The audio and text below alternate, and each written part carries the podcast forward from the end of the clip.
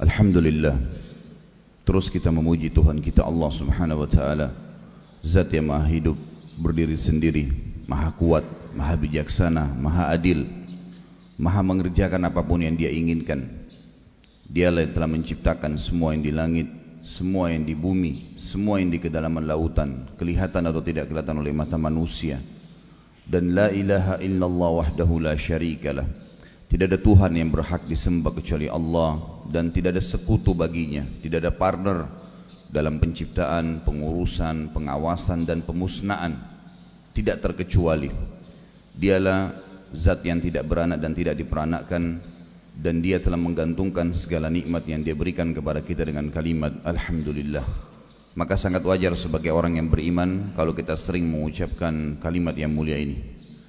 Yang kedua kita panjangkan, panjatkan salam hormat kita kepada satu-satunya manusia terbaik, kiai setiap orang yang beriman, rujukan dan juga suri tauladan pemimpin anak Adam dan para nabi pada hari kiamat Nabi Muhammad sallallahu alaihi wasallam sebagaimana Allah dan malaikatnya telah memberikan salam kepada beliau dan sebagai balas jasa dari 23 tahun dari masa hidup beliau yang dihabiskan untuk agama ini 13 tahun di Mekah semuanya dengan hinaan, cacian dan puncaknya diusir dari kampung halamannya. Dan kita tahu bagaimana pedihnya bila seseorang diusir dari kampung halaman. Dan juga 10 tahun terakhir dari hidup beliau di Madinah fase Madinah semuanya dengan dakwah dan jihad.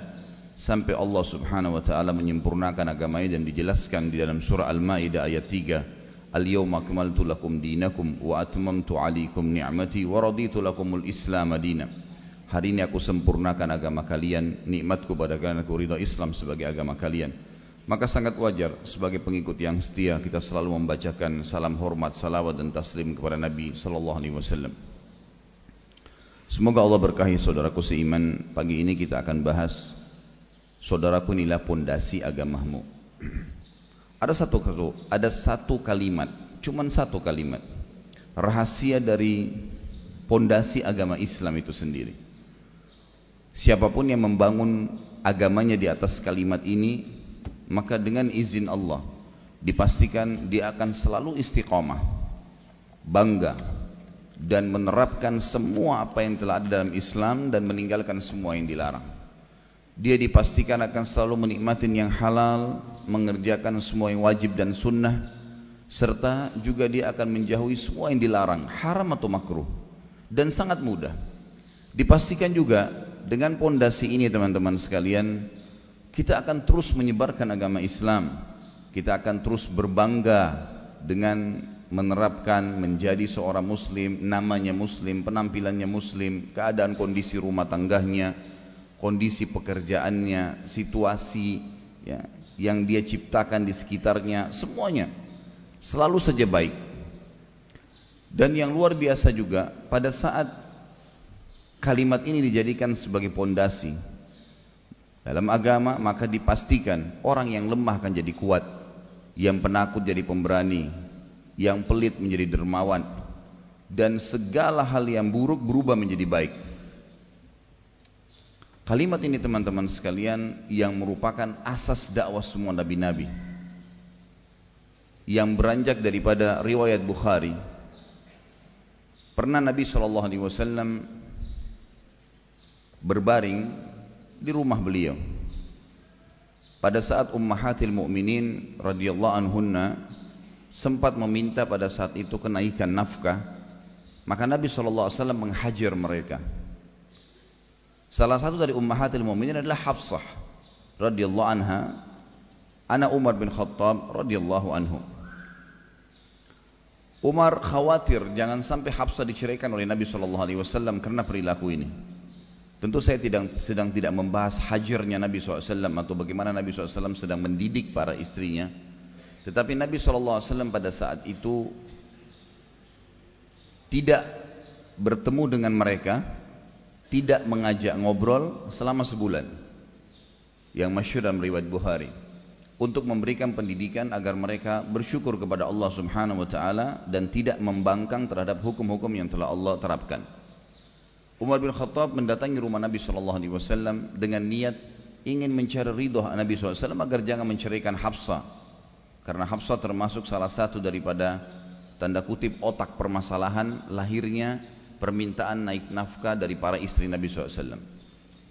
Waktu Umar bin Khattab masuk ke Nabi SAW dan Nabi SAW lagi berbaring, tiba-tiba spontan waktu Umar bin Khattab masuk rumah Nabi SAW, tiba-tiba meneteskan air mata, menangis. Karena melihat kondisi Nabi SAW. Rumahnya sederhana sekali. Hanya ada beberapa perabot dan beliau SAW tidur di atas sebuah tikar. Tikar ini ada bolongnya sehingga membuat sisih tanah di rumah Nabi SAW karena zaman dulu nggak ada keramik tanah saja itu sempat ya, menyentuh sisi kanan tubuh Nabi SAW dan mengotori baju beliau sambil beliau pun tidur tidak menggunakan bantal karena meletakkan telapak tangan beliau saja di bawah pipinya Umar bin Khattab waktu melihat kejadian tersebut tiba-tiba menangis dan beliau sambil menangis terseduh-seduh mengucapkan salam kepada Nabi SAW Nabi SAW menjawabnya lalu tiba-tiba Umar juga berkata, "Ya Rasulullah." Dia tidak bicarakan lagi masalah anaknya nih. Melihat prihatin keadaan Nabi SAW begitu, sungguh Kisra, raja yang berkuasa di Persia, salah satu negara adik kuasa pada saat itu, dan Kaisar di Romawi, negara yang lain berkuasa di dunia ini, ada dua negara yang berkuasa pada saat itu. Mereka tidur di dipan-dipan yang empuk, mereka menggunakan baju-baju yang mewah. Mereka didampingi oleh dayang-dayang yang mengipas mereka. Mereka juga ya, duduk di sekitar posisi uh, di sekitar mereka penuh dengan buah-buahan dan beragam macam makanan. Ya. Sementara anda utusan Allah, Nabi kami, anda adalah raja kami. Seperti ini keadaannya ya Rasulullah. Artinya kok sederhana sekali dan sampai tidur pun berbekas-bekas tanah di sisi kanan Nabi SAW. Perhatikan apa yang Nabi SAW jawab teman-teman sekalian dan ini yang menjadi pemicu awal kenapa kita bahas masalah kalimat yang saya bilang rahasia nanti. Nabi SAW duduk darinya baring lalu berkata wahai ibnu Khattab wahai anaknya Khattab maksudnya Umar apakah kau masih ragu dengan apa yang telah selama ini aku sampaikan? Apakah kau masih ragu wahai Umar bahwasanya mereka memiliki dunia tadi orang-orang yang kamu sebutkan itu dan kita memiliki akhirat? Apa kau masih ragu semua dengan janji-janji Allah dan semua ancamannya sampai akhirnya kau berkata seperti itu? Ketahuilah wahai Ibnu Khattab Islam ini akan sampai ke seluruh pelosok muka bumi ini baik dengan kemuliaan atau dengan kehinaan. Maksudnya akan masuk Islam orang yang mulia dan yang menolak pun akan dengan terhina masuk ke dalam Islam. Akan masuk akhir zaman nanti seperti itu. Ini kurang lebih pemicu awal kisah ini juga yang lainnya adalah riwayat Bukhari Khabbab bin Arad radhiyallahu anhu sahabat Nabi yang mulia seorang mantan budak di Mekah dulu datang kepada Nabi SAW di Mekah mendekati beliau beliau lagi di depan Ka'bah kemudian menggunakan jubahnya sambil berdoa kepada Allah Azza wa Jalla Khabbab bin Arad waktu itu baru saja selesai disiksa. Tahu bagaimana bentuk siksanya orang-orang Quraisy kepada Khabbab? Luar biasa. Kisahnya adalah bagaimana kita tahu luka dan sakitnya Khabbab radhiyallahu anhu ini waktu di zaman khilafahnya Umar bin Khattab. Saya akan kembali ke kisah tadi. Umar bin Khattab waktu jadi khalifah sempat bertanya kepada Khabbab, "Wahai Khabbab, siksaan apa yang paling menyakitkan bagi kamu yang dilakukan oleh Quraisy?" Khabbab nggak ngomong apa-apa. Beliau mengatakan, inilah Amir Mukminin. Dibuka bajunya, jadi tulang belakangnya Khabbab dari leher sampai ke tulang ekornya, di sebelah sisi kirinya itu ada lubang yang dalam sekali, dari atas sampai ke bawah. Lubang yang dalam yang kalau dimasukkan telapak tangan bisa masuk. Dalam berwarna merah kehitam-hitaman seperti luka bakar. Dan ini sudah berjalan sekian tahun ini, sudah sekian belas tahun terjadi ini. Umar bin Khattab itu langsung menangis. Teteskan air mata sedih melihat apa yang mereka lakukan dengan kau hai Khabbab sampai seperti ini tubuhmu. Maka Khabbab berkata wahai Amir Mu'minin, waktu awal-awal Islam diiklankan dan saya termasuk penganut awal Islam, mereka orang-orang Quraisy membuka bajuku, kemudian meletakkan batu-batu yang runcing dan tajam di padang pasir yang sengaja mereka tancapkan di dalam tanah dengan kokoh kemudian badan saya, kedua kaki saya dipegang, kedua tangan saya lalu saya diseret dengan cara keras di atas batu-batu tajam tersebut sampai akhirnya belakang saya bolong seperti ini. Waktu masih netesin darah, baru selesai disiksa seperti itu. Di Mekah, ya, Khabbab bin Arad datang kepada Nabi SAW. Nabi SAW lagi di depan Ka'bah. Mengatakan, Ya Rasulullah, dibuka bajunya. Lihat nih perilakunya orang Quraisy. Luar biasa nih penyiksaannya. Tidak ada orang yang seperti saya gini. Tapi Alhamdulillah masih hidup. Lalu kemudian dia maksudnya berkatalah Khabbab ya Rasulullah, mumpung anda di depan Ka'bah, anda seorang utusan Allah, mintalah agar Allah memenangkan segera agama ini. Apa kata Nabi SAW? Wahai Khabbab, innakum qawmun tasta'jilun. Sesungguhnya kalian kaum yang buru-buru.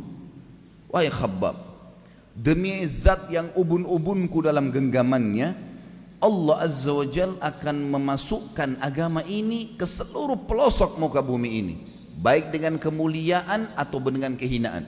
Pasti orang akan masuk menerima agama ini karena kepintarannya, kecerdasannya, atau dia akan masuk Islam dengan terpaksa pun nanti di akhir zaman. Dan wahai Khabbab, Allah Azza wa Jal akan menyebarkan Islam sampai-sampai seorang wanita jalan dari Hadramaut menunggangi unta sendirian tidak didampingi oleh siapa pun menuju ke San'a. Hadramaut sebuah wilayah di Yaman jaraknya dengan Sana'a mungkin kalau saya tidak salah sekitar 600 km Sana'a ibu kota Yaman sampai sekarang masih ibu kota. Dan dulu antara Hadramaut dengan Sana'a ini teman-teman sekalian terdapat puluhan suku semuanya perampok. Kalau orang dulu jalan antara Sana'a dan Hadramaut itu antara hidup dan mati kalau dia lolos dari satu suku yang akan merampoknya, maka dia akan ditangkap oleh suku yang lain di depannya. Setiap suku yang dilewatin pasti akan merampok. Dan tidak ada yang selamat antara dua wilayah ini. Nabi SAW berikan contoh, wahai khabab, nanti akan tiba Islam masuk ke seluruh jazirah Arab, seluruh dunia ini, sampai-sampai karena tersebarnya Islam itu seorang wanita jalan dari Hadramaut sendirian menunggangi unta ke Sana'a dan tidak ada satupun yang mengganggunya serta dia tidak takut kecuali kepada Allah. Kata Khabbab, demi Allah saya menyaksikan sendiri. Ya, karena Khabbab hidup sampai di zaman Nabi zaman Umar bin Khattab sama Khulafaur Rasyidin. Maka kata Khabbab demi Allah saya menyaksikan apa yang Nabi SAW ucapkan itu wanita jalan dalam kondisi tidak ditemani ya jarak yang begitu jauh tapi aman tidak merasa apa pun yang saya ingin diberatkan teman-teman sekalian, pondasi agama yang Nabi SAW sampaikan dalam dua riwayat ini, kalimat rahasianya adalah keyakinan. Ini kalimat rahasia. Banyak orang Islam tidak yakin dengan kebenaran agamanya. Banyak orang Islam menjalankan rukun Islam tapi tidak menjalan tidak mempartnerkan rukun Islam sama rukun iman. Salat Allahu Akbar, zakat iya, puasa Ramadan iya, haji iya. Tapi Allah ada nggak ya? Malaikat catat nggak ya? Ini saya terima nggak hari kiamat pahalanya? Surga itu ada nggak benar nggak ya? Neraka itu benar atau ada atau enggak? Terbukti realita lapangan karena masih banyak yang melakukan pelanggaran sehingga seakan-akan neraka itu tidak ada. Masih banyak orang yang malas beribadah seakan-akan surga itu hanya dongeng masih banyak orang yang bernama Muhammad dan Aisyah tidak ada diri Muhammad dan Aisyah di dalam diri mereka. Tidak pernah mereka mau menyebarkan Islam ini tidak pernah mereka mau terapkan dalam hidupnya. Bahkan mereka menganggap orang-orang yang menjalankan Islam itu aneh. Asing. Kok bisa ya? Ada orang yang seperti ini ada orang yang seperti itu. Orang Islam sendiri yang memerangi Islam itu. Dari dalam. Ini luar biasa ini. kalimat keyakinan ini teman-teman sekalian bahwa La ilaha illallah. Tidak ada Tuhan yang berhak disembah kecuali Allah. Demi Allah saya katakan di mimbar di, di, di meja kita ini teman-teman di rumah Allah yang mulia ini itu adalah kalimat yang benar dan memang anda tidak butuh mencari Tuhan selain Allah. Tuhan artinya yang menciptakan, mengurus, mengawasi, memiliki, memusnahkan semua yang dijangkau oleh mata kita di langit atau tidak dijangkau dari bintang-bintang, burung yang berterbangan, pergantian siang malam, hujan yang turun, kemudian yang tidak kelihatan makhluk Allah seperti malaikat yang memang memenuhi langit sana. Di bumi juga begitu yang bisa dijangkau oleh mata kita. Semua manusia dengan paras wajah yang berbeda, postur tubuh yang berbeda, warna kulit yang berbeda, bahasa yang berbeda, dengan dengan segala macam karakternya dan jenis-jenis kebutuhan kehidupan mereka, jenis makanannya, jenis minumannya dan seterusnya. Semua yang kelihatan juga seperti hewan-hewan misalnya dengan jutaan ya, space-nya dari semut serangga yang kecil sampai ke gajah. Semuanya itu dengan karakternya dengan warna kulitnya dengan poster tubuhnya dengan seterusnya. Semuanya dengan jumlah-jumlah mereka yang jutaan jumlahnya. Dan segala macam kebutuhannya dari makanannya ya dari bagaimana mereka memproses alami dari tubuhnya mengeluarkan makanan yang tidak dibutuhkan maaf dalam bentuk kotoran dan seterusnya. Semua keunikan itu semua tumbuh-tumbuhan. Buah-buahan sayur-sayuran pohon dari yang kecil rumput sampai ke pohon yang sangat besar gitu kan. semua itu yang dijangkau oleh mata kita dan yang tidak dijangkau. Seperti misalnya jin makhluk Allah juga ada di muka bumi ini tidak kelihatan karakter-karakter manusia seperti misalnya senang, sedih, suka, benci ya. Itu semua bisa kita rasakan tapi kita nggak bisa lihat dengan mata kepala kita, bisa dirasakan. Semua itu teman-teman sekalian di langit, di bumi, di kedalaman lautan, kelihatan, tidak kelihatan, kalimat rahasianya la ilaha illallah. Tidak ada yang menciptakan, memiliki, mengurus, mengawasi kecuali Allah. Kalau begitu, yakinlah sebagai seorang muslim karena itu ya asas-asas agama Islam, maka asas pertamanya harus kalimat tauhid. Tidak boleh kita ragu, enggak usah lagi mencari Tuhan selain Allah Subhanahu wa taala. Tidak ada lagi pohon keramat dalam Islam, tidak ada lagi meminta-minta pada kuburan, tidak ada lagi menggunakan jimat dalam Islam karena semua itu makhluk. Kalau kita yakin kuburan seseorang itu karena saleh, karena baik, bisa memberikan manfaat. Kenapa kita tidak yakin pemilik kuburan itu, pemilik si orang itu dan pemilik batu dan tanah yang ada di kuburan tersebut, Allah Azza wa jauh lebih mampu. Kenapa harus bergantung kepada makhluk?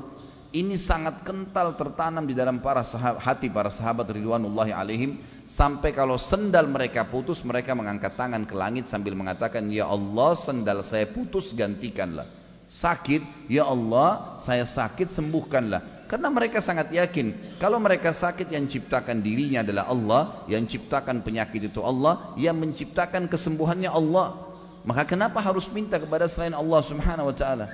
Dan Allah Subhanahu wa taala menyebutkan dalam surah ya, An-Nisa bahwasanya Allah Subhanahu wa taala tidak akan mengampuni dosa syirik. Apa itu syirik? Mempartisipasikan Allah dengan makhluknya. Allah nggak butuh diikut sertakan dengan makhluk. Allah selalu ingin sendirian, gitu kan? Allah subhanahu wa ta'ala tidak mau ada makhluk yang lain siapa pun itu diikut sertakan dengan Allah subhanahu wa ta'ala. Dia sendiri, dia esa, tunggal. Tidak ada sama sekali hubungannya dengan makhluknya dalam hal-hal yang perilaku yang dia lakukan. Sampai orang-orang Quraisy pada saat berkata maaf tadi surah Nisa dikatakan innallaha la yaghfiru an yushraka bi wa yaghfiru ma duna dzalika liman Allah tidak akan mengampuni dosa. Allah tidak akan mengampuni uh, dosa syirik pada hari kiamat nanti di timbangan amal kalau orang datang berbuat syirik menyekutukan Allah dengan makhluknya partisipasikan Allah dengan makhluknya maka tidak akan diampuni di timbangan amal hari kiamat. Dan Allah masih bisa ampuni dosa-dosa selain syirik itu. Asas. 10 tahun pertama teman-teman di Mekah tidak ada dakwah Nabi SAW berhubungan dengan masalah zakat, dengan puasa, dengan jihad, Bahkan sholat saja 10 tahun pertama itu belum ada kecuali cuma sholat malam itu pun Nabi SAW yang lakukan secara pribadi. Nanti tahun ke-11 dari masa kenabian di Mekah baru terjadi Isra dan Mi'raj. Sebelumnya apa dakwah Nabi SAW? Kulu la ilaha illallah tuflihu. Ikrarkan dengan fikiran kalian, dengan lisan kalian, yakini dengan hati kalian. Tidak ada Tuhan yang berhak disembah kecuali Allah. Tidak usah minta-minta, bergantung, takut, cinta, berharap. Kecuali kepada Allah subhanahu wa ta'ala. Kalian akan beruntung. Asas jelas di sini. Yakin dengan poin itu. Kemudian teman-teman sekalian. Masuk dalam masalah ini juga. Adalah keyakinan yang harus ditanamkan dengan sangat kuat dalam hati setiap muslim pada pembawa agama ini. Nabi Muhammad SAW beliau betul-betul manusia terbaik teman-teman sekalian. Kalau ada di antara anda yang hadir di sini atau mendengarkan ceramah ini mengidolakan sosok manusia siapa pun dia figurnya misalnya karena artis atau tokoh masyarakat atau orang kaya atau apalah yang dianggap sukses secara duniawi Teman-teman sekalian, mereka-mereka ini umumnya dijadikan sebagai idola sekarang oleh manusia adalah orang-orang yang belum punya kejelasan kesuksesan di dunia dan di akhirat. Nabi SAW seorang nabi, penutup para nabi. Nabi SAW adalah pemimpin anak Adam. Nabi SAW memiliki kesempurnaan fisik, kesempurnaan akhlak, dan juga selain Nabi beliau raja. Semuanya berkumpul pada diri Nabi SAW. Sampai beliau mengatakan dalam riwayat sahih, saya adalah pemimpin anak Adam dan tidak ada kesombongan dalam perkataan itu. Saya juga pemimpin para nabi dan rasul pada hari kiamat dan juru bicara mereka dan tidak ada kesombongan pada saat itu pada perkataan ini. Dan saya juga orang yang pertama meminta syafaat pertolongan kepada Allah dan saya orang pertama diberikan syafaatnya. Dan tidak ada kesombongan dalam hal itu. Dalam riwayat yang lain beliau mengatakan riwayat sahih juga riwayat Bukhari Apakah kalian tahu kepada para sahabat? Apakah kalian tahu bagaimana manusia mengetahui kedudukanku nanti pada hari kiamat? Kedudukanku pada hari kiamat? Maka para sahabat mengatakan Allah, Allah dan Rasul lebih tahu. Lalu kata Nabi Shallallahu Alaihi Wasallam, nanti manusia akan kepanasan di mahsyar. Mereka tenggelam dengan keringatnya masing-masing. Ada yang sampai mata kakinya, perutnya, perutnya, sampai ke, ada yang tenggelam dengan keringatnya sendiri. Dan mereka ada yang datang kepada Adam lalu berkata kepada Adam hadis syafaat yang panjang dalam riwayat Bukhari. Tapi saya ringkaskan mengatakan wahai Adam kau manusia pertama, kaulah ayah kami, kaulah kaulah kaulah dan Allah ciptakan kau dengan tangannya. Maka mintalah kepada Allah agar datang menghakimi kami, kami ke neraka atau ke surga. Karena jenuhnya manusia pada saat itu. Karena panasnya, karena matahari cuma sekian mil saja.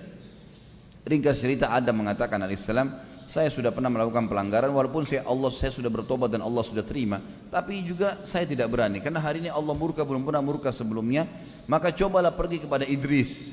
Saya cuma bisa selamatkan diri saya sendiri. Idris alaihissalam datang sama menolak. Idris menunjuk kepada Nuh Nuh tunjuk kepada Hud Hud kepada Saleh dan dan seterusnya. Semua nabi nolak sampai tiba kepada Isa alaihissalam Isa pun menolak sambil berkata cobalah pergi kepada Muhammad maka mereka pun datang kepada aku kata Nabi SAW lalu mereka mengatakan wahai Muhammad suara orang-orang ini digemahkan oleh Allah Subhanahu Wa Taala di seluruh mahsyar.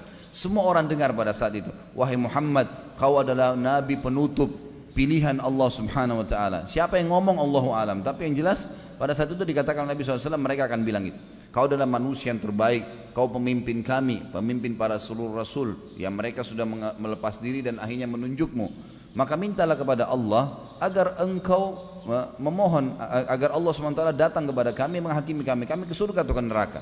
Maka jawaban Nabi SAW ana lahu ana lahu. Saya pemiliknya saya pemiliknya. Lalu Nabi SAW pun mengatakan saya sujud di bawah arsy Allah. Allahu alam berapa lama saya sujud? Kemudian ya kemudian terdengarlah dan Allah membukakan untuk saya Puji-pujian yang belum pernah dibukakan untuk orang-orang sebelum saya. Lalu sampai terdengar suara Allah mengatakan, Ya Muhammad irfa' ra'sak washfa' tushfa' Hai Muhammad angkat kepalamu, berintahlah syafaat, maka akan diterima syafaatmu. Maka saya pun memberikan atau Allah SWT pun memberikan kepada saya pertolongan syafaat dan Nabi SAW memiliki dua syafaat besar yang yang umum dan yang khusus. Yang umum untuk seluruh manusia agar dihakimi oleh Allah Azza wa dan yang khusus untuk orang-orang beriman. Nabi SAW orang yang paling layak teman-teman dijadikan sebagai idola. Tidak ada yang lain. Gitu. Tidak ada yang lain. Kita ini walaupun berbeda suku, bahasa, ya, poster tubuh, paras wajah, warna kulit, semuanya diminta untuk menjadi Muhammad Muhammad. Semuanya. Sallallahu Alaihi Wasallam. Karena Nabi SAW memang suri tauladan. Kata Allah SWT dalam surah Al-Ahzab, A'udzu billahi minasyaitonir rajim. Laqad kana lakum fi Rasulillahi uswatun hasanah. Pada diri Rasulullah SAW Muhammad ada suri tauladan. Kata ulama tafsir, suri tauladan artinya apa pun makan, minum, bahkan sampai menatap, menyisir rambut, memilih pakaian, apa saja. Sampai kepada hal yang besar membangun rumah tangga ya, mencari pendapatan sistem ekonomi politik mendirikan negara dan seterusnya ada suri tauladan. Liman kana yarjullah. Siapa yang mau mengenal Tuhannya Allah dan bertemu dengan Allah wal yaumal akhir. Dan juga di akhirat mau selamat masuk surga ya, mau masuk surga dan tidak dan selamat dari api neraka. Wa dzakarallaha katsiran. Berzikir dengan Allah dengan zikir yang banyak Nabi Muhammad SAW teman-teman sekalian berkumpul pada beliau segala sesuatunya. Di antaranya secara fisik. Banyak umat Islam kalau ditanya siapa Nabi Muhammad SAW baik coba gambarkan kepada saya bagaimana Nabi Muhammad SAW itu. Banyak di antara mereka yang tidak tahu. Beliau adalah manusia yang sempurna secara fisik dan akhlak teman-teman sekalian. Orang yang paling layak dijadikan sebagai idola. Bukan artis-artis yang tidak jelas status mereka bagi dunia. Ada yang memang kaya raya tapi meninggal karena bunuh diri. Ada yang rusak rumah tangganya. Ada yang begini dan yang begitu. Bukan contoh. Tapi Nabi SAW disebutkan, saya kumpulkan riwayat-riwayat menceritakan masalah fisik. Dikatakan bahwasanya Nabi SAW memiliki kulit yang berwarna putih, saking putihnya sampai kemerah, sampai pipi beliau mengeluarkan warna kemerah-merahan. Nabi SAW memiliki alis yang tebal berwarna hitam seperti busur panah. Nabi SAW memiliki bola mata yang besar, dipenuhi dengan bulu mata yang lebat, yang putihnya putih bersih, yang hitamnya hitam pekat. Sampai para sahabat mengatakan kami kalau ingin bercermin di mata Nabi SAW kami bisa bercermin karena jernihnya. Nabi SAW memiliki hidung yang mancung dan lancip dan Nabi SAW memiliki bibir, pipi dan dahi yang setara dengan wajah beliau yang tidak oval dan juga tidak bulat. Rambut Nabi SAW tidak keriting dan tidak tidak lurus sekali berombak yang beliau biarkan sampai jumma atau lumma, sampai kuping atau sampai di pundak. Dan Nabi SAW memiliki postur tubuh yang sangat kekar, tinggi besar karena pundak beliau lebar, dada beliau bidang dan perut beliau tersusun seperti batu yang keras. Nabi SAW ya sebagian ulama mengatakan berada antara Umar bin Khattab dan Abdullah bin Mas'ud. Umar bin Khattab sahabat yang sangat tinggi besar sampai dikatakan kalau duduk di atas kuda kakinya bisa mencapai tanah. Sementara Abdullah bin Mas'ud adalah orang yang standar, badannya memang kurus, tapi kalau belum berdiri standar jalan bersama sahabat tidak bisa dibedain. Artinya umumnya orang. Maka Nabi SAW berada di antaranya, makanya dikatakan dalam riwayat jarbu. Jarbu tidak terlalu tinggi, juga tidak pendek. Nabi SAW memiliki luar biasa ya ketampanan, kelebihan fisik yang diidamkan oleh semua laki-laki. Lalu siapa kira-kira yang kita ingin idolakan selain Nabi SAW? Kalau dari secara fisik. Sampai Ka'ab bin Malik berkata dalam riwayat Bukhari, saya pernah tidak sengaja di hadapan rumah Nabi SAW lagi melihat bulan purnama. Bulan itu sangat terang dan indah di pertengahan bulan. Saya sangat menikmati indahnya bulan itu. Rasanya tidak ingin saya alihkan pandangan mata saya. Tiba-tiba terdengar suara pintu rumah Nabi SAW dan Nabi keluar menggunakan jubah berwarna hitam, berwarna merah dan beliau menyisir rambutnya dengan rapi ke belakang. Maka saya melihat ke arah Nabi SAW. Nabi SAW baru habis mandi pada saat itu. Maka saya pun menemukan Nabi SAW lebih indah daripada bulan itu. Gagah, kekar tubuhnya. Segala sesuatu yang dibutuhkan oleh laki-laki untuk menunjukkan kelebihan fisik ada pada Nabi SAW. Sisi yang lain akhlaknya. Allah berfirman dan kekal dalam Al-Quran surah Al-Qalam ayat 4. A'udhu billahi minasyaitan rajim. Wa innaka la'ala khulukin azim. Kamu memiliki akhlak yang mulia hai Muhammad. Bagaimana akhlak mulianya Nabi Wasallam?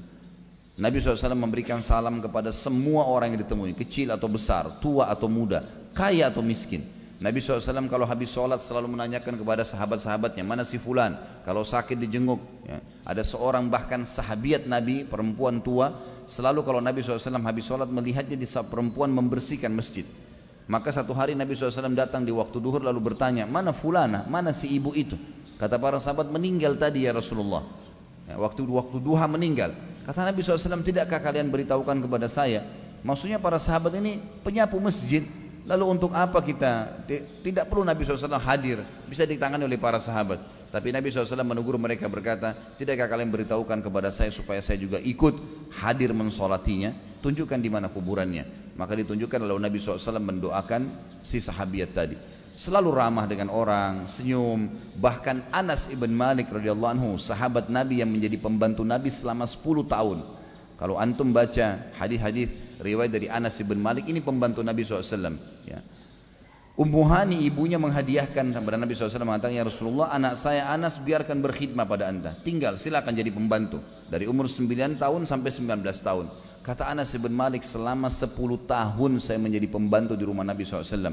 Belum pernah saya dengarkan Nabi berkata kasar apalagi sampai ya memukul istri juga pembantunya jadi Nabi SAW memiliki hal yang luar biasa kalau bukan beliau kita jadikan suri tauladan kira-kira siapa lagi orang yang sudah sempurna secara fisik, sempurna secara akhlak dan juga memiliki ya kedudukan yang sangat tinggi, raja, nabi, pemimpin anak Adam. Jadi teman-teman tidak perlu cari figur yang lain. Jadilah seperti Muhammad SAW dalam segala hal. Ini juga termasuk harus diyakini masalah ini. Serta juga teman-teman sekalian harus diyakini hal yang ketiga. Tentu ini saya bicara tentang pondasi asas kita masalah keyakinan. Di atasnya ada tiga pilar utama. Beriman kepada Allah Azza wa Jal mengikuti dan mengenal suri tauladan kita Nabi Muhammad SAW karena beliau yang ditunjuk oleh Allah untuk diikuti dan manusia terbaik.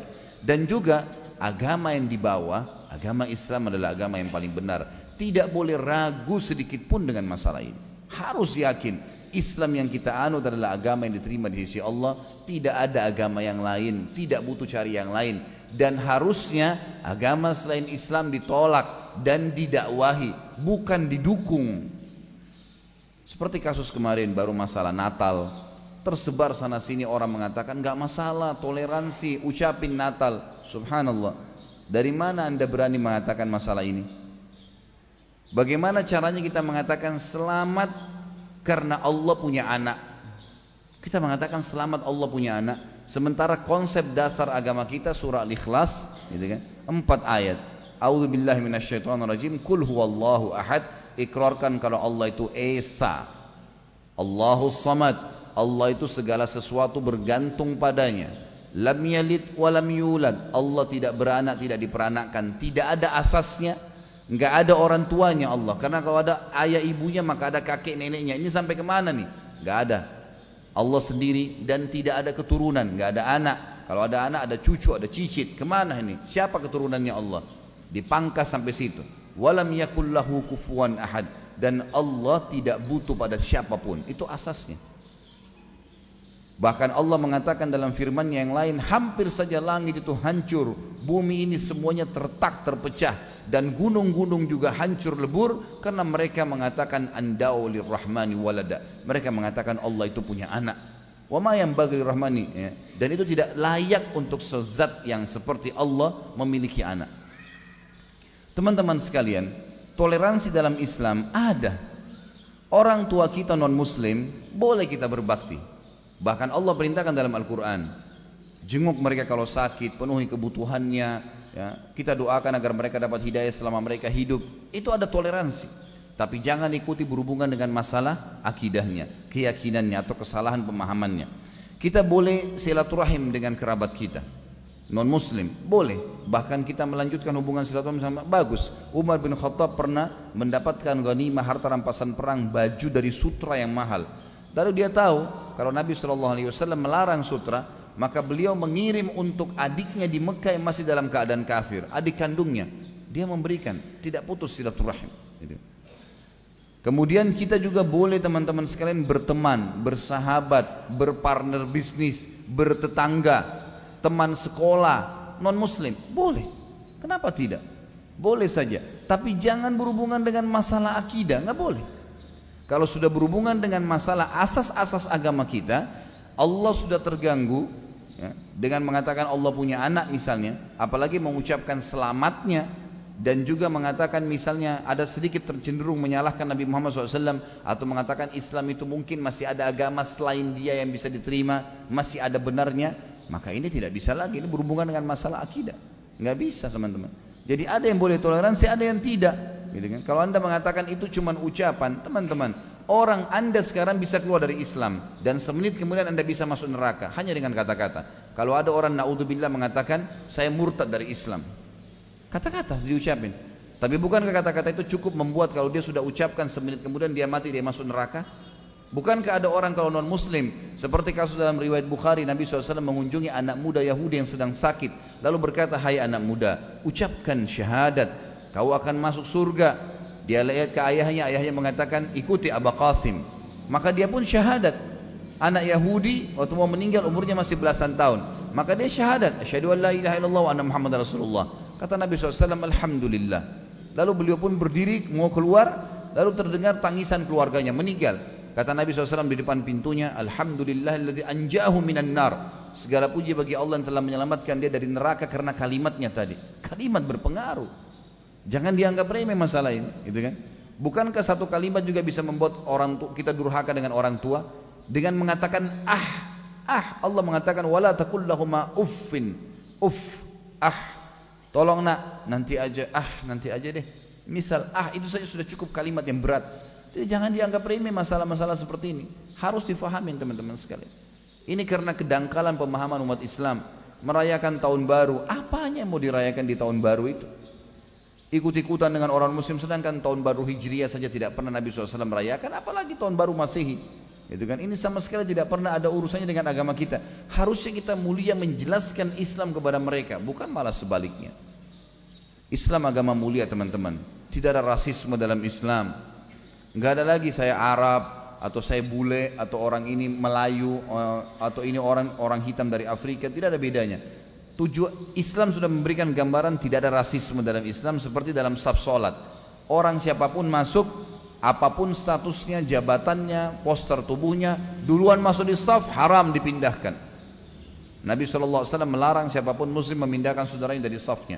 Dia dari Arab kah, dari Melayu kah, dari mana pun dia, orang bule kah, orang hitam dari Afrika sama saja dalam saf solat. Inilah muslim, inilah Islam. Sampai para pemikir barat mengatakan, saya bangga melihat orang-orang Islam karena kalau mereka ketemu, ya, yang paling pertama kalau mereka ada yang menjawab salam, maka mereka bangga dan seketika langsung membicarakan masalah agamanya. Tidak lagi menanyakan kamu dari warga negara mana kecuali pertanyaan yang kesekian. Mereka sudah saling tahu kalau muslim sama-sama. Punya standarisasi hal yang haram, punya standarisasi hal yang halal. Jelas semuanya. Mereka tahu mana boleh dan berlaku semuanya. Wanita muslimah wajib pakai jilbab di Indonesia, wajib pakai jilbab di Saudi, wajib pakai jilbab di Amerika, hababi itu haram di Indonesia dan haram di seluruh dunia. Perintah waktu sholat kalau kita lagi di Afrika masuk waktu duhur tetap sama saja. Uduk dulu hadap kiblat tutup aurat dan seterusnya. Tidak ada bedanya. Maka ini agama yang luar biasa. Tidak ada rasisme dalam Islam. Dan hati-hati teman-teman sekalian, orang-orang non-muslim sekarang yang tidak senang dengan Islam justru masuk ingin merusak Islam kita dengan masalah ini. Ini paling kental, rasisme. Di Indonesia sekarang sudah mulai muncul masalah Islam Nusantara lah, Beda kita dengan negara Arab itu orang Arab kita juga punya Islam sendiri. Ini pemetakan-pemetakan nih padahal tidak ada bedanya. Babi tadi haram di Indonesia, haram di Saudi, haram di mana-mana. Jilbab wajib di mana-mana. Semua halal haramnya Allah berlaku di mana pun. Sudah jelas itu. Tapi ini seperti itulah rasisme mulai dimunculkan dan ini berbahaya. Ada saya ingin ingatkan di sini teman-teman sebuah riwayat pernah ada satu orang sahabat Ansar dari asli Madinah keluar dari masjid habis sholat asar Kemudian dia bercanda sama sahabat-sahabat yang lain. Ada muhajirin juga di situ dah. Sahabat-sahabat yang hijrah dari Mekah, orang-orang Ansar yang asli Madinah. Maka satu orang Ansar bercanda sambil berkata, "Hai orang-orang Ansar ke sini yuk. Muhajir nggak usah ikut-ikut ya." Sambil bercanda, tawa-ketawa gitu.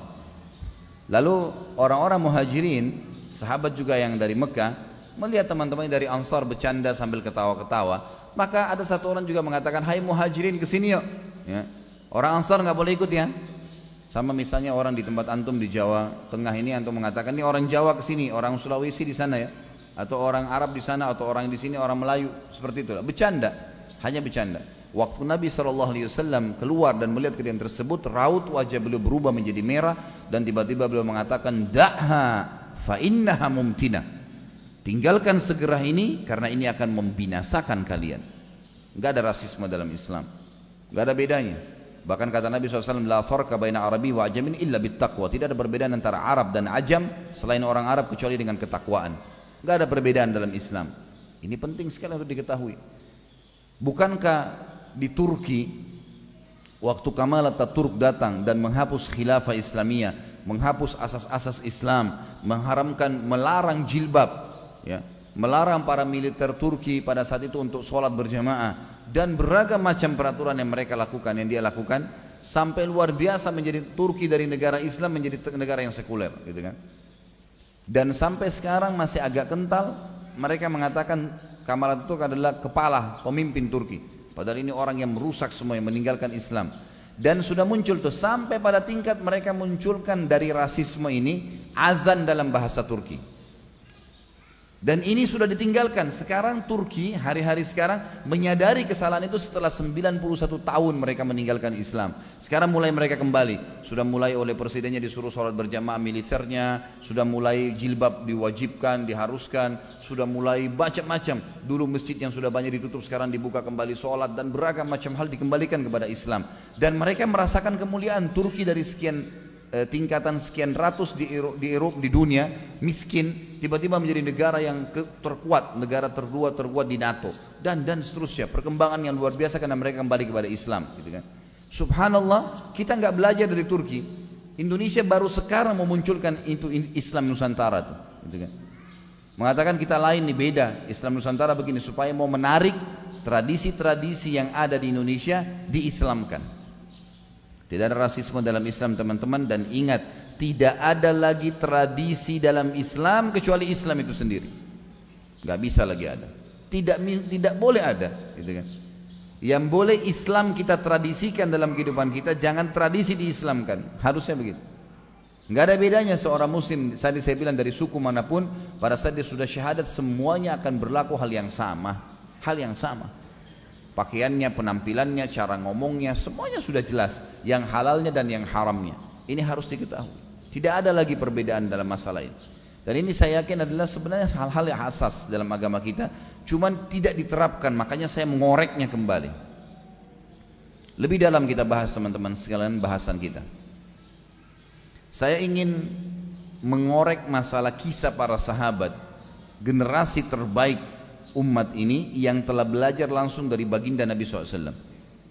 Wahyu turun dari langit kepada Nabi SAW dan Nabi SAW kemudian mengajarkan kepada para sahabat. Mereka lah generasi yang luar biasa. Dan ulama menetapkan definisi sahabat adalah orang yang melihat Nabi SAW dengan mata kepalanya. Kemudian, ya, atau kalau orang itu buta, dia mendengarkan Nabi SAW secara langsung. Melihat atau hadir secara fisik di hadapan Nabi SAW kalau dia buta dengan mendengar, kemudian beriman dan mati dalam keyakinan tersebut.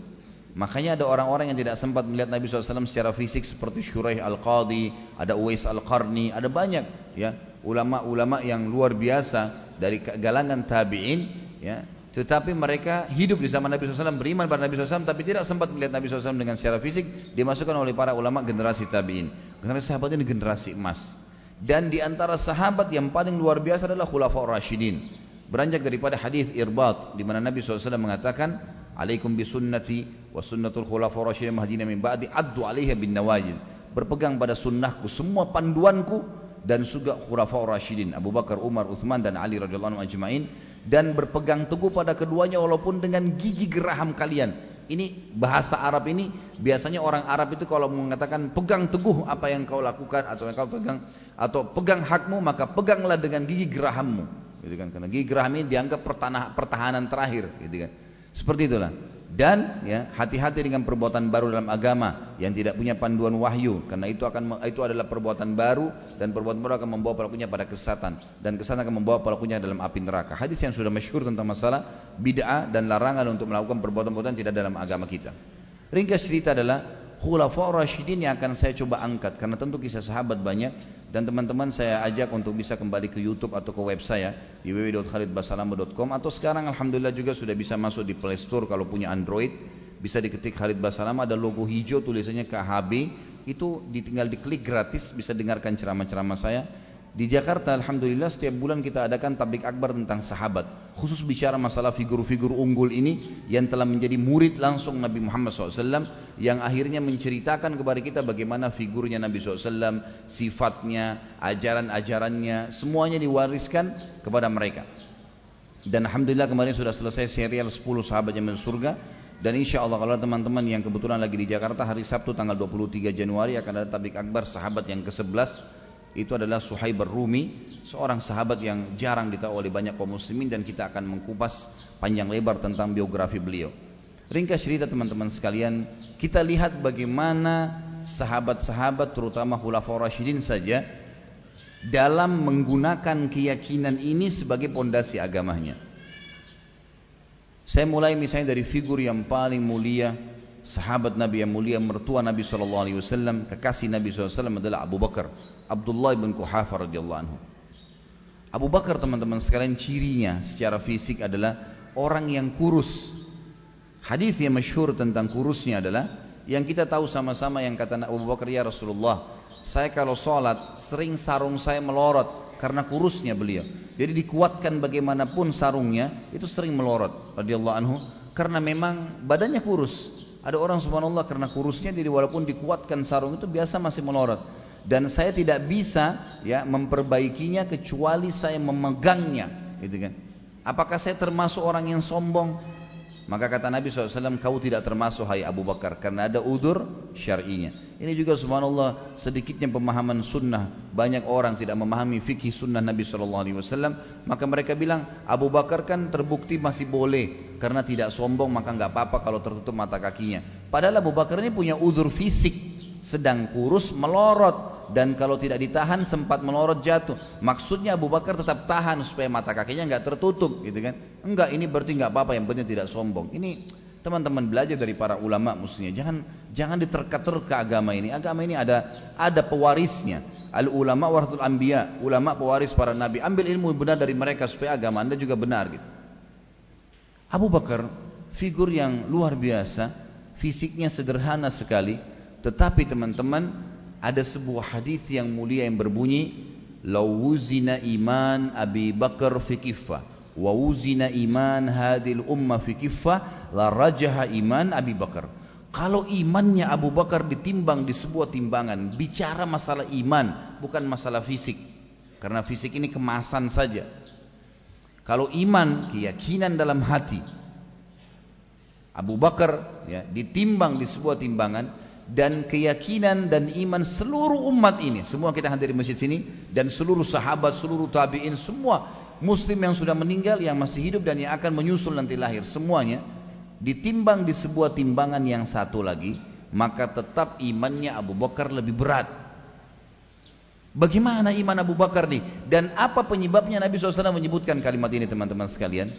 Kalau kita korek sejarah, kita akan temukan ternyata memang dalam kehidupan Abu Bakar ini ada hal-hal yang luar biasa. Yang paling menonjol dan yang paling mengkritik saya kisah beliau tentang kejadian Isra dan Mi'raj radhiyallahu anhu. Pada saat Nabi SAW teman-teman dalam riwayat Bukhari pulang dari Isra Mi'raj, beliau menceritakan, saya waktu pulang dari Isra, Isra berjalan malam hari ke Palestina dan juga Mi'raj ke langit menemui Allah menerima perintah solat lima waktu yang sudah kita tahu. Maka Nabi SAW bilang saya pun kembali di pagi hari pada saat matahari sudah terbit dan saya duduk di depan Ka'bah. Tiba-tiba lewatlah Fir'aunnya umat ini, Abu Jahal. Abu Jahal ini teman-teman, artinya super goblok nih. Abu Jahal itu super bodoh, gitu kan. Julukannya di Mekah Abul Hakam. Hakam ini orang yang bijaksana, orangnya cerdas, pintar, gitu kan. Sampai-sampai waktu itu dia menjadi raja Mekah. Tapi Nabi SAW menyuruh kita menyebutkan dia sebagai Abu Jahal kenapa? Karena dia tahu kebenaran. Sampai Abu Sufyan pernah berkata pada dia, wahai Abu Hakam, anda pemimpin kami. Anda bagaimana pendapat Anda dengan ayat Al-Qur'an yang saya sama Anda dengar selama ini? Ternyata dia sama Abu Jahal sama-sama sering setiap malam dengarin ayat Al-Qur'an di rumah Nabi SAW tapi diam-diam. Waktu subuh mereka berpisah ketemu, gitu kan? Kata Abu Jahal kepada Sufyan, kenapa kau di sini? Dia bilang, saya dengarkan apa yang Muhammad baca. Abu Jahal juga bilang sama. Dan ada satu orang lagi juga orang Quraisy yang ikut. Yang jelas selama tiga mereka janjian. Abu Jahal bilang nggak boleh kita nggak boleh kita lakukan nih karena kalau orang Mekah lihat mereka akan beriman pada Muhammad. Bisa. Besok datang lagi tiga-tiganya karena menyangka temannya tidak akan datang gitu. Sampai hari ketiga. Setelah hari ketiga akhirnya Abu Sufyan penasaran lalu berkata kalimat tadi. Kata Abu Jahal apa? Saya tahu semua yang dikatakan oleh Muhammad dan diajarkan benar. Benar dia bilang. Kata Abu Sufyan lalu kenapa anda tidak beriman? Anda pemimpin kami kalau anda beriman satu Mekah nih beriman. Artinya bayangkan kalau dia beriman pada saat itu, dia menjadi orang mungkin yang lebih baik daripada Abu Bakar. Karena satu Mekah beriman, gitu kan, luar biasa. Dia bisa jadi orang yang panen pahala. Tapi nggak mau. Ditanya oleh Abu Sufyan, kenapa anda tidak beriman? Apa kata dia? Fanatisme. Ini masalah fanatisme bahaya. Fanatik bukan selain daripada Allah Subhanahu Wa Taala atau agama Allah ini berbahaya. Kata Abu Jahal dan ini banyak Abu Jahal Abu Jahal yang muncul seperti zaman sekarang ini. Kata Abu Jahal dari dulu Suku saya dan sukunya Muhammad bersaing di Mekah. Dari dulu bersaing. Mereka menyiapkan makanan dan minuman untuk jemaah haji, kami juga siapkan makanan dan minuman untuk jemaah haji. Mereka siapkan pasukan untuk membela Mekah, kami siapkan pasukan untuk Mekah. Apa pun yang kami mereka lakukan, kami lakukan. Sehari buat mereka, sehari buat kami. Dari dulu bersaing nih. Menguasai Mekah dan mencari nama harum di Mekah. Sekarang di, di sukunya Muhammad, keluar Muhammad, seorang nabi. Di suku saya tidak ada nabi. Kalau saya beriman, maka berarti suku saya kalah. Maka saya tidak akan beriman selamanya pada Muhammad. Goblok nggak? Luar biasa bodohnya. Apa hubungannya gitu kan? Apa hubungannya? Oh, karena itu masjidnya Bukan saya yang ikut-ikut bangun, saya nggak mau sholat di sana. Ini bodoh namanya. Gimana caranya? Semua rumahnya Allah SWT siapa pun yang bangun kecuali masjid dirar. Masjid yang dibangun dari hal-hal yang haram, yang tidak benar mungkin. Tapi kalau enggak seluruh muslimin sama, gitu kan? Mestinya begitu. Ada yang salah kita luruskan, ada yang salah kita luruskan. Baik. Kembali kepada Abu Bakar. Kembali kisah Isra Mi'raj tadi. Abu Jahal datang kepada Nabi SAW. Lalu berkata, wahai Muhammad, apa yang membuat kamu seperti kelihatan bingung begini? Tumben Abu Jahal bertanya kepada Nabi SAW ini di pagi hari, awal pagi. Nabi SAW dengan polosnya ceritain, semalam datang Jibril membawa kepada saya borak-borak itu kuda yang antara ya antara kuda dan keledai, namanya bagal, gitu kan. Memiliki sayap, saya naik di atasnya di mana pun matanya memandang sebuah tempat, kakinya sudah di sana, sangat cepat. Dan tiba-tiba saya dibawa ke Palestina, lalu kemudian saya masuk ke masjid, saya sholat, kemudian saya dimi'rajkan. Tentu hadisnya panjang ya, tentang Isra Mi'raj saya ringkaskan saja. Kemudian saya naik mi'raj ke langit, di langit pertama saya bertemu dengan Nabi Fulan, Nabi Fulan, Nabi Fulan, Nabi-Nabi. Kemudian saya pun terima perintah sholat, lalu saya kembali ke Palestina, kembali ke Mekah. Tentu ini saya tidak cerita Isra Mi'rajnya, karena ini panjang riwayat. Ini cuman gak nubza saja, cuma sebagian kecil informasinya.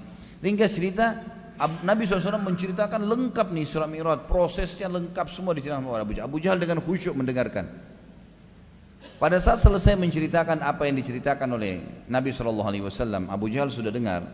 Maka Abu Jahal langsung berkata, wahai Muhammad, kau menempuh perjalanan Mekah Palestina yang kami tempuh dengan kuda terbaik kami sebulan.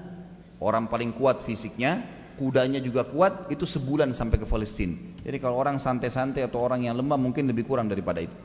Itu kau tempuh dalam satu malam. Itu pun pulang pergi. Artinya sebulan pergi, sebulan pulang. Dua bulan mestinya. Kau tempuh dalam satu malam. Dengan sangat yakin Nabi SAW mengatakan, iya. Abu Jahal bilang, hai Muhammad, kalau saya kumpulkan masyarakat Mekah, kau mau ceritakan gak nih?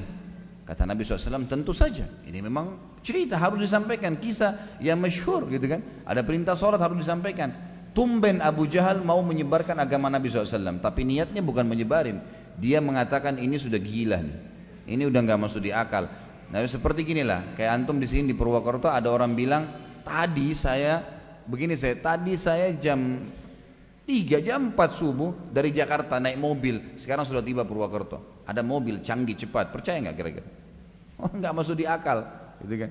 Nggak mungkin satu jam tiba-tiba tiba. Atau ada orang bilang, saya baru sekarang pergi umroh, tadi subuh saya sudah balik sekarang satu jam sudah bolak-balik, ada pesawat. Nggak percaya, nggak mungkin, gitu kan? Seperti itulah dulu bahasanya gitu. Ini ke Palestina nggak mungkin. Kata Nabi SAW ya, kata Abu Jahal, kau mau ceritakan Muhammad? Kata Nabi SAW tentu saja. Tiba-tiba Abu Jahal pegang tangan Nabi SAW, diajak ke sebuah bukit namanya Bukit Abi Kubais. Ada bukit tempat informasi. Jadi di Mekah ini orang kalau mau sampaikan informasi naik ke bukit itu. Biasanya yang naik budak-budak, ada budak-budak yang sudah ditugaskan dan tidak boleh selain mereka yang naik. Dan kalau dia naik, orang Mekah lihat karena tempatnya kurang lebih di sebelah tempat sa'i sekarang ya. Cuma sudah tidak ada bukit itu, di, dihilangkan. Itu uh, apa namanya? Kalau naik ke situ orang-orang sudah tahu oh, berarti ada informasi. Nanti ada pasukan yang akan nyerang Mekah kah? Atau pasukan dibentuk dari Mekah untuk keluar menyerang? Atau ada anak kepala suku yang baru lahir? Atau ada kepala suku yang mati? Ada informasi penting pokoknya. Abu Jahal memegang tangan Nabi SAW mengajak ke bukit itu. Dari kejauhan orang lihat ada dua orang, tumben. Biasanya Bukit Abi Qubais ini satu orang saja. Dan pada saat mereka mendekat, mereka kaget di atasnya ada dua orang. Abu Jahal, raja mereka, Nabi Muhammad SAW, Al-Amin As-Sadiqul Amin, orang yang terpercaya dan paling jujur gitu kan. Maka kumpul semuanya masyarakat Mekah waktu itu yang beriman sahabat berkumpul karena Nabi SAW, yang kafir berkumpul karena Abu Jahal. Lalu kata Abu Jahal apa setelah mereka kumpul, wahai masyarakat Mekah dengarkan baik-baik, Muhammad ingin menyampaikan informasi penting. Abu Jahal, tujuannya bukan mau nyebarin dakwah ya, tujuannya untuk mempermalukan Nabi SAW. Niatnya itu, ini cerita nggak masuk di akal udah.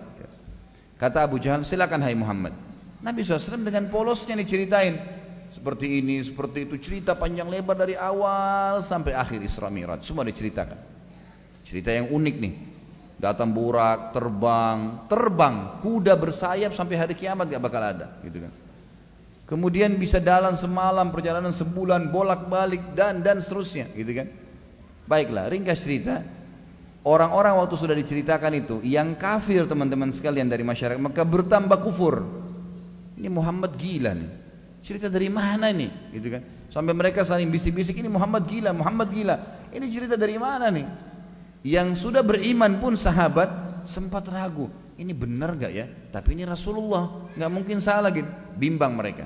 Abu Jahal lihat kejadian tersebut, orang sudah mulai gemuruh suara orang mengatakan Muhammad gila, Muhammad gila. Dia turun dari bukit Abi Kubais sambil senyum. Dan waktu dia turun ada sahabat yang melihatnya. Dia berkata, sekarang agamanya Muhammad sudah habis. Ini sudah menang, gitu kan? Ini yang dia inginkan. Dia pergi ke Darun Nadwa, tempat kumpulnya orang-orang Quraisy lalu dia berkata, "Wahai Quraisy, berita gembira, agamanya Muhammad sudah habis." Kata mereka, "Kenapa wahai Abu Hakam? Kok bisa begitu?" Tadi saya bilang julukannya di Mekah Abu Hakam ya. Maka kenapa Abu Hakam? Dia bilang, "Muhammad mengarang cerita dusta. Muhammad berkata, Abu Jahal tidak sadar menceritakan Isra Mi'raj lengkap. Berkata kepada saya begini sampai akhir." Kisah awal dari akhir. Datang borak terbang sampai pulang dari langit lagi. Kembali ke Mekah. Lalu orang-orang Quraisy diam saja. Kata Abu Jahal, sekarang tinggal ada satu orang. Yang kalau satu orang ini kalian bisa goyahkan keyakinannya, maka habis agamanya Muhammad. Kata mereka siapa Abu Hakam? Kata Abu Jahal siapa? Abu Bakar. Ini kisah saksi bahasan kita. Abu Bakar nih satu-satunya. Kalau Abu Bakar juga sudah kacau ini, maka kacau semua sudah habis sudah ini agama. Cari dia. Maka Abu Jahal pun sama teman-temannya naik kuda rame-rame ke kebunnya Abu Bakar. Abu Bakar ada kebunnya kebetulan di pinggiran kota Mekah. Ada sahabat-sahabat atau Abu Jahal lagi jalan menuju Darun Nadwa sempat ikut dengarin apa yang Abu Jahal mau bilang nih. Mereka dengar mau ke Abu Bakar pergilah. Orang-orang kafir pergi, sahabat juga ikutin dari belakang. Sampai di depan kebun, kebun Abu Bakar, Abu Jahal teriak dengan suara keras, "Wahai Abu Bakar, keluarlah! Abu Bakar, keluarlah!" Abu Bakar keluar dari kebunnya, heran lihat, tumben pertama kali tokoh-tokoh Quraisy datang ke kebunnya dan pertama kali dalam sejarah Mekah orang kafir sama orang beriman jalan sama-sama nih. Gak pernah terjadi di Mekah. Ini biasanya mereka disiksa. Ini sahabat di belakang, orang-orang kafir di depan dan mereka kumpul semua depan kebun. Kata Abu Bakar, ada apa wahai Abu Jahal?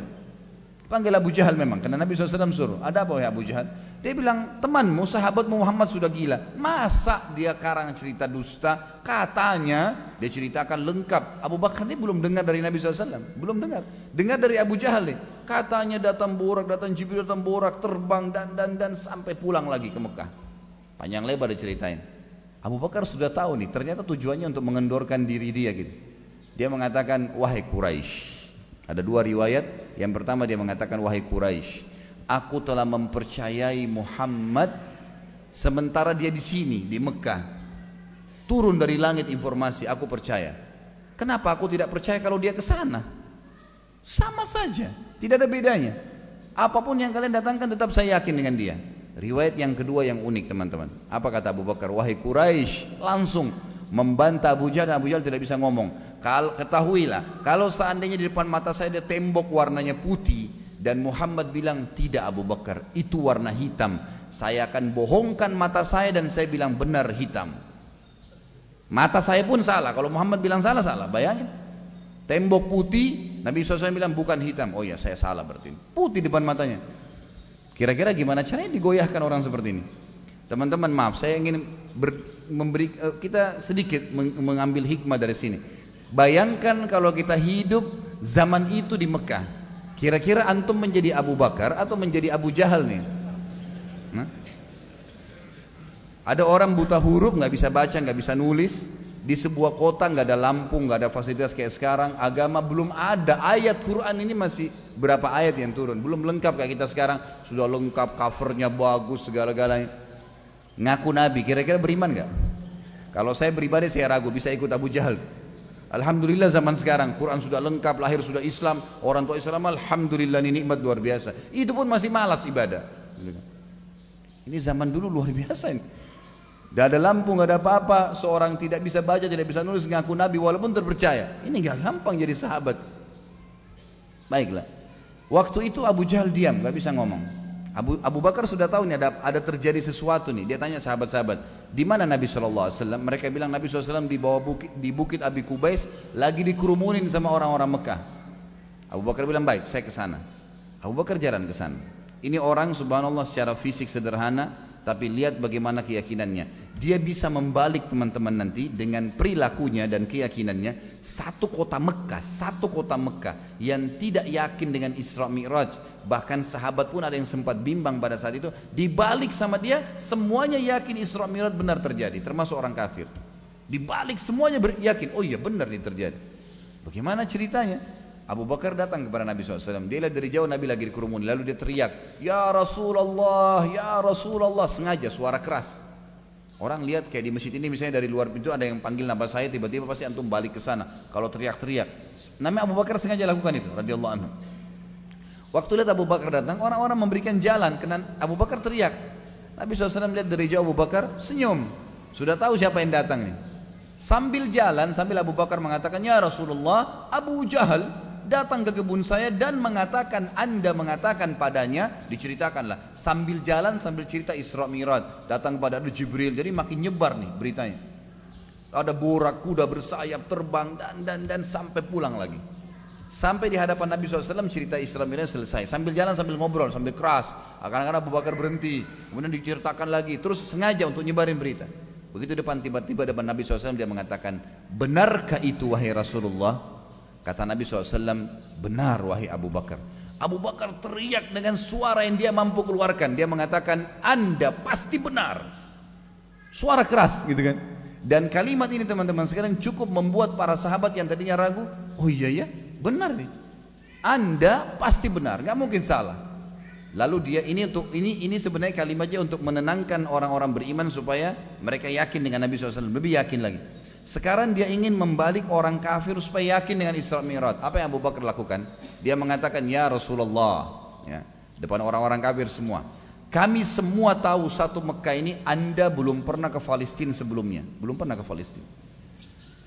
Tidak ada tidak ada satu orang pun di Mekah kecuali tahu Anda belum pernah lihat Palestina. Maka saya akan panggil tokoh-tokoh Quraisy yang sudah pernah lihat Palestina tiap tahun. Rihlatas Syita'i was dalam Al-Quran itu perjalanan musim dingin dan musim panas itu kan ke Palestina dan ke Yaman gitu kan. Maka ada di antara mereka yang dalam setiap tahun pasti ke sana gitu.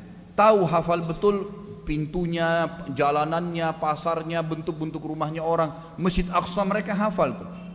Saya akan panggil mereka ya Rasulullah, lalu ceritakan apa yang anda ketahui tentang Masjid Aqsa, tentang Palestina Masjid Aqsa. Setuju ya Rasulullah? Setuju. Untuk membuktikan nih.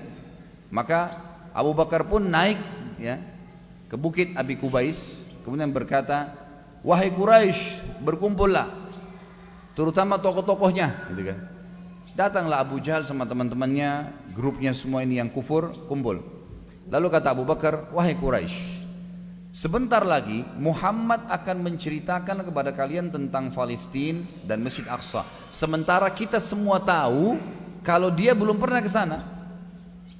Saya minta kepada kalian semua menjadi saksi tentang perkataan ini kalau seandainya apa yang Muhammad sampaikan satu saja tidak seperti apa yang kalian tahu ya, atau tidak seperti apa yang kalian ya pernah lihat di sana maka kalian punya hak mendustakan Muhammad selamanya tapi kalau seandainya yang Muhammad sampaikan seperti yang kalian tahu secara fisik ya wilayah Palestina dan juga Masjid Aqsa harus sportif menerima dan meyakini apa yang Muhammad sampaikan. Karena ini jelas belum pernah dilihat.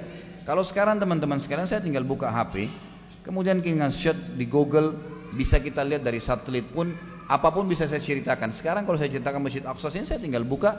Bisa saya ceritakan bahkan warna temboknya jumlah tiangnya bisa dengan melihat dari kamera. Zaman sekarang zaman dulu bagaimana caranya? Nggak bisa kecuali lihat dengan mata kepala tuh. Harus seperti itu maka kata Quraisy baiklah kami setuju dengan itu maka Abu Bakar berkata, Ya Rasulullah silahkan.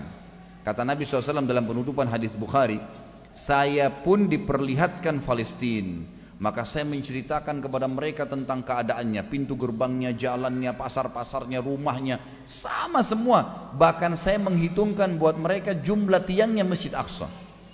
Mereka yang mereka sudah pernah hadir. Ini jumlah tiangnya berapa Nabi SAW menceritakan. Dan subhanallah setiap kali Nabi SAW mengatakan satu kisah, pintunya begini, pasarnya begini. Maka orang Quraisy mengatakan Muhammad benar, Muhammad benar, Muhammad benar. Yang memberikan kesaksian adalah tokoh-tokoh Quraisy. Yang terjadi apa teman-teman sekalian? Akhirnya orang-orang Quraisy pun di Mekah mengatakan, kalau gitu Muhammad benar nih. Terbalik sekarang dari keraguan yang tadi mengatakan penyihir atau bohong, sekarang terbalik mengatakan ini berarti benar karena tokoh-tokoh Quraisy yang mereka tokohkan meyakini apa yang Nabi lihat. Sementara Nabi SAW tidak pernah menceritakan apa pun dan ini baru cerita tadi malam nih, gitu kan? Baik, mereka diam. Lalu kata Nabi SAW, ini kisah Abu Bakar sudah selesai. Tapi saya lengkapkan kisah Isra Miraj itu. Kata Nabi SAW, wahai Quraisy, masih ada satu bukti lagi, satu bukti lagi. Kalau kalian yakin dengan bukti itu, kalian akan yakin dengan risalah saya. Tapi kalau kalian tidak yakin, maka kalian tidak akan beriman pada saya selamanya. Susah, gitu kan? Kata Quraisy, apa itu? Kata Nabi SAW, waktu saya pulang dari Palestina ke Mekah, di atas burak tuh, kuda yang bersayap, saya melihat ada kafilah kalian. Kafilah istilah tiga ekor unta ke atas, gitu kan? Ada kafilah kalian lagi jalan menuju ke Mekah. Dan kafilah itu di bagian depannya ada unta pimpinan maksudnya orang yang paling depan untahnya berwarna putih dan di lehernya diikat dengan kain warna merah.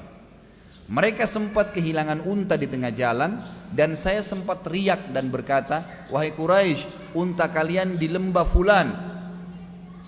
Dengan hikmah Allah Allah perlihatkan Nabi SAW di mana unta mereka. Maka dia teriak di lembah fulan maka mereka mengikuti suara saya dan mereka menemukan unta mereka. Kafilah itu akan datang dua hari lagi. Ini nggak bisa nggak bisa disampaikan kecuali orang lihat dengan mata kepala nih. Kalau sekali lagi kalau zaman sekarang kita bisa search, saya bisa tahu sekarang orang dari Jakarta ke Purwokerto ini ya siapa yang lagi jalan bisa kita cari di satelit. Zaman dulu nggak bisa harus dengan mata kepala ini, gitu kan? Baiklah. Mereka mengatakan baik, kami akan buktikan dua hari lagi, dua hari lagi teman-teman sekalian satu kota Mekah semuanya berdiri di pintu gerbang namanya pintu gerbang Bani Syaibah. Dulu pintu gerbangnya Mekah gitu. Mereka kumpul semuanya. Mereka nunggu nih apa yang Nabi SAW bilang. Benar gak yang berimannya dan yang kafirnya. Subhanallah sebelum ya waktu tiba siang hari teriknya matahari belum waktu duhur kalau kita sekarang lewat benar tuh kafilah yang Nabi ceritakan. Persis seperti ciri-cirinya. Terutama ada unta bagian depan yang yang memimpin itu unta warna putih lehernya diikat kain merah dan juga ya Nabi SAW dalam beberapa asar disebutkan sempat menyebutkan nama-nama orang yang di kafilah itu.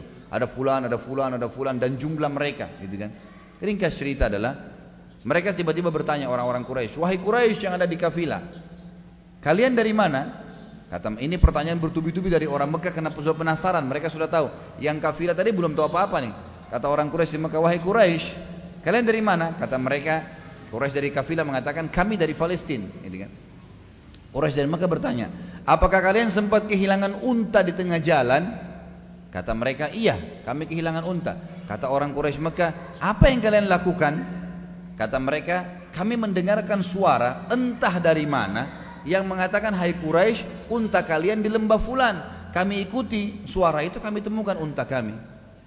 Lalu orang-orang Quraisy yang dari kafilah kembali bertanya, wahai Quraisy Mekah, dari mana kalian tahu berita itu? Sementara belum ada satu orang pun di antara kami yang masuk ke Mekah. Apa kata mereka? Dari Muhammad. Semenjak itu satu Mekah semua yakin kalau Isra Mi'raj benar terjadi. Tapi lihat bagaimana keyakinan Abu Bakar yang membuat kejadian tersebut teman-teman sekalian. Luar biasa. Kita lihat Umar bin Khattab. Banyak kalau Umar bin Khattab ini juga cukup banyak kisahnya. Saya akan coba ambil kisah-kisah yang insya Allah e, ringkas tapi bermanfaat. Umar bin Khattab bin Anhu pernah disurati oleh Amr bin As, sahabat Nabi radhiyallahu alaihim yang jadi gubernur di Mesir. Pimpinan pasukan perang Umar bin Khattab yang menuju ke Mesir, Amr bin As, sahabat Nabi yang mulia juga. Pada saat dia hari pertama jadi gubernur di Mesir, hari pertama jadi gubernur, maksudnya baru hari-hari pertama, tiba-tiba kejadian besar terjadi di Mesir. Apa itu teman-teman sekalian? Air sungai Nil hilang. Enggak ada air sungai Nil. Sungai habis airnya. Ini kalau kolam masih masuk akal, sungai hilang tiba-tiba. Dan ini bukan karena musim kemarau ya, hilang aja tiba-tiba air itu. Maka Amr bin As bertanya kepada orang-orang Mesir, panggil tokoh-tokohnya yang baru masuk Islam nih. Ditanya oleh Amr bin As, wahai tokoh-tokoh Mesir, apa yang terjadi nih? Kok bisa air sungai bisa hilang begini? Amr bin As sambil berdiri di samping di pinggir mes, e, sungai Nil. Kemarin ini lebat sekali, tadi malam masih ada airnya. Ini hilang tiba-tiba. Kata mereka, wahai Amir, wahai gubernur, ya pemimpin, ini sudah sering terjadi di Mesir. Tiap tahun terjadi begini. Terus kata Amr bin As, apa yang kalian lakukan? Kata mereka, kami kalau terjadi ini melempar tumbal ke sungai Nil. sapi lah, unta lah, dan yang paling cepat airnya keluar kalau kami melempar anak gadis, diikat, dilempar. Ini sungai Nil seperti lautan ya, cukup besar. Ada tempat yang tinggi dilempar perempuan tersebut sambil diikat, kalau kepalanya kebentur batu, begitu netes satu tetes saja darah, udah langsung keluar airnya. Setiap tahun begitu. Apa kata Amr bin As? Orang yang tadinya di Mekah juga sembah berhala. Dia mengatakan demi Allah tidak ada nih dalam Islam. Nggak ada nih. Saya akan lapor kepada Amir Mu'minin Umar bin Khattab, surat. Ya Amir Mu'minin kejadian begini di Mesir. Apa kata? Apa suratnya Umar bin Khattab? Unik sekali. Dia mengatakan dibalas, wahai Amr bin As, kalau suratku ini tiba di tanganmu, maka bacakan surat ini kepada sungai Nil. Sungai Nilnya. Bawa surat ini. Isinya apa? Dari Amir Mu'minin Umar bin Khattab kepada sungai Nil, gitu kan? Ini sungai Nilnya. Kalau seandainya selama ini kau mengalir, Amr bin As sambil baca nih. Kalau selama ini kau mengalir karena tumbal yang dilempar kepadamu, kami tidak ingin kau mengalir selamanya. Tapi kalau seandainya kau mengalir selama ini dengan nama Allah Zat Al-Jabbar yang Maha Perkasa, kami akan meminta atas nama Allah itu agar kau mengalir. Tiba-tiba airnya keluar sampai hari ini nggak pernah hilang. Dan permainan syaitan saja itu. Bagaimana menyesatkan manusia, gitu kan? Dan ini banyak riwayat seperti ini ya. Ada seorang sahabat namanya Al Al-Hadrami radhiyallahu anhu Beliau pernah ingin melewati menyerang satu lokasi diutus oleh Nabi SAW untuk berperang. Saya tambahkan saja ini. Maka dia sempat mau melewati sebuah hutan. Ada riwayat yang mengatakan melewati sebuah lautan. Kita ambil riwayat yang melewati lautan. Jadi antara dia dengan benteng yang akan diserang musuh itu benteng musuh pas di sebelah lautan dan tembok dibuat pas di pinggir pantai, pesisir pantai. Jadi dan tembok dikasih minyak sehingga apa licin nggak bisa musuh naik. Ala radhiyallahu anhu tidak membawa apa-apa, tidak ada perahu, tidak ada persiapan, pasukan biasa naik kuda dan menyeberang, ingin menyeberang. Kebetulan daratan yang di sebelah benteng itu bisa dijangkau dengan anak panah. Jarak 50 meter, 100 meter itu bisa dijangkau dengan anak panah. Maka pengikutnya mengatakan, wahai Amir, pemimpin, ini nggak bisa kita lewat nih. Nggak ada waktu untuk membuat ya perahu dan musuh sudah tahu kedatangan kita, bisa mereka punya persiapan. Kata Lala radhiyallahu anhu, setelah saya bertakbir tiga kali ikuti. Dan ini juga terjadi pada uh, kepemimpinan Sa'ad bin Abi Waqqas pada saat melewati sungai untuk menyerang Madain, ibu kotanya Persia di zaman Umar bin Khattab. Ini tentu ada kisah-kisahnya. Tapi yang jelas pada saat itu Allah radhiyallahu berkata, uh, setelah saya takbir tiga kali ikutlah. Lalu kemudian Allah berteriak dengan suara keras, wahai lautan. Kata dia begitu, wahai lautan, Kalian tahu siapa kami. Mungkin di mata kita air ini kayak benda mati ya. Tapi orang beriman berbeda. Benda mati itu hidup semua makhluknya Allah. Dan kita tahu semuanya ini bertasbih. Orang beriman tahu itu. Bahkan Nabi SAW pernah mendengarkan salam dari pohon dan batu pada saat ingin ke Gua Hira. Gitu kan? Dari riwayat Bukhari dia bertanya ya, oleh Jibril, ya Jibril, dari mana suara yang mengatakan Assalamualaikum ya Rasulullah di Mekah? Kata Jibril itu batu dan ya pohon yang memberikan salam kepadamu. Yang jelas itu semua benda-benda yang bisa ya berbicara. Maka kata Allah, wahai lautan, kalian tahu kami siapa? Kami adalah kami adalah utusan Rasulullah SAW dan akan ya, dan akan me, e, berperang di jalan Allah. Maka mudahkan dirimu buat kami. Lalu dia bertakbir, Allahu Akbar, Allahu Akbar, Allahu Akbar. Ala al-Hadrami melewatin lautan tersebut. Dikatakan dalam riwayat ini tidak tersentuh dengan air lautan tersebut walaupun cuma sepatu kuda mereka. Jalan di atas air. Pasukan itu. Waktu musuh lihat ini manusia dari mana nih bisa jalan di atas air dengan kuda? Gak ada perahu, gak ada apa. Mereka tinggalin bentengnya, menang. Tapi keyakinan tentang masalah seperti ini teman-teman sekalian sama kasus Ibrahim alaihissalam waktu mau dilempar ke api. Waktu mau dilempar ke api, sangat yakin kalau ini makhluknya Allah dan doa Ibrahim masyhur, ya Allah zat yang aku imani secara gaib, gitu kan?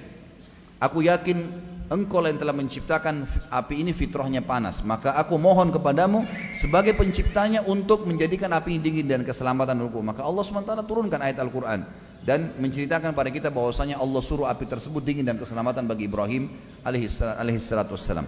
Baik, itu kisah kelumik kisah Umar tentunya dan masih banyak kisah-kisah yang lain ya. Mungkin yang lebih unik daripada ini tapi ini yang terlintas. Utsman bin Affan khalifah yang ketiga radhiyallahu anhu ajma'in juga punya kisah yang banyak sekali unik, banyak yang unik. Di antaranya kisah yang unik dari Utsman radhiyallahu anhu adalah sekarang teman-teman sekalian di hari ini Utsman bin Affan punya rekening di Saudi. Mungkin Anda bertanya, kok bisa Utsman bin Affan meninggal tahun 30-an Hijriah Kenapa kok sekarang dulu belum ada bank, sekarang punya rekening di bank? Bagaimana bisa ceritanya itu? Ternyata Utsman radhiyallahu anhu punya kisah unik. Beliau di zaman Nabi SAW waktu terjadi perang Tabuk, Nabi SAW menyuruh para sahabat untuk menyumbang sedekah, jihad, sekarang berinfak nih, sedekah. Maka Utsman bin Affan datang mengatakannya Rasulullah saya bersedekah dengan 100 ekor kuda lengkap dengan semua kebutuhan mujahid di atasnya. Mujahidnya tinggal naik. Kalau kita sekarang mobil tank sudah siap dengan peluru-pelurunya, bekal makanannya, lengkap. Saya biayai semua. 100 ekor kuda, lengkap semuanya. Kata Nabi SAW, bagus yang kau lakukan hai Uthman. Ada lagi enggak yang mau bersodokah? Gitu kan.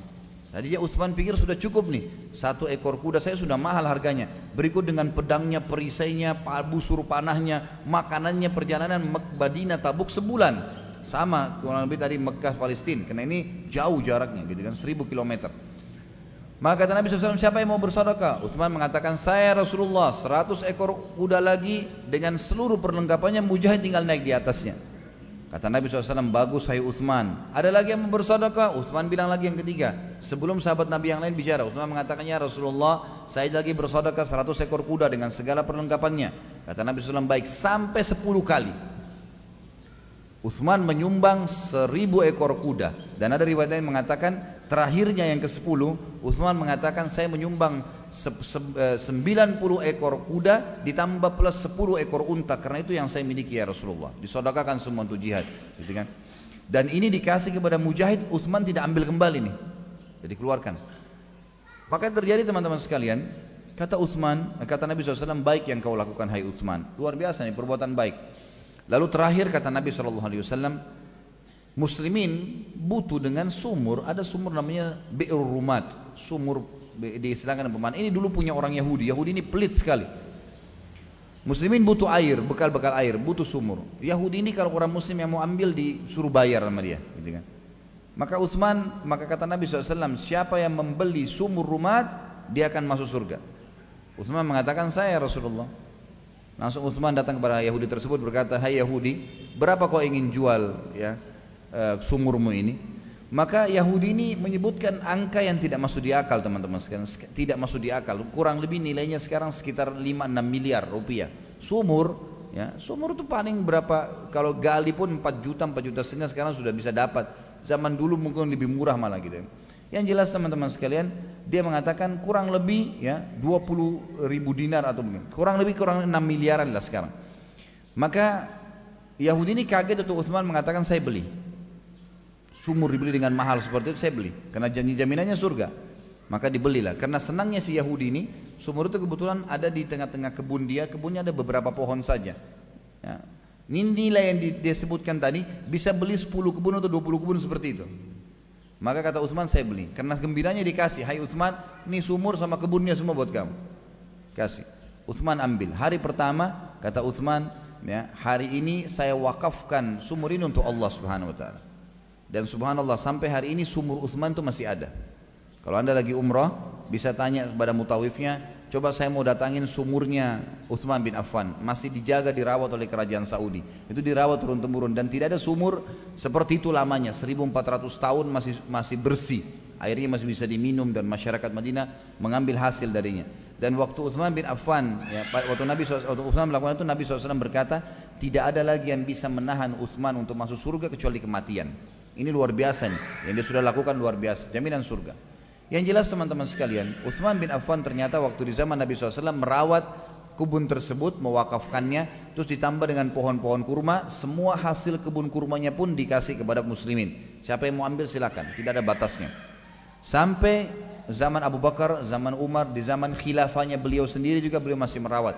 Waktu Uthman bin Affan meninggal, Ali bin Abi Thalib radhiyallahu anhu itu merawat dan menjadikan sebagai program pemerintahan sumur Uthman ini karena sudah diwakafin pemerintah ambil alih.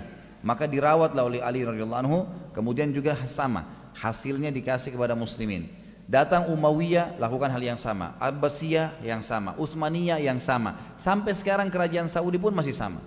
Merawat kebun tersebut dan kalau saya tidak salah sekarang ada 500 kebun kurma di sana yang selalu panen sekian banyak sekian ton kurma itu hasilnya setengahnya dibagikan untuk muslimin, setengahnya oleh kerajaan Saudi diberi dibukakan rekening rekening atas nama Utsman bin Affan. Dan isinya itu miliaran real uangnya.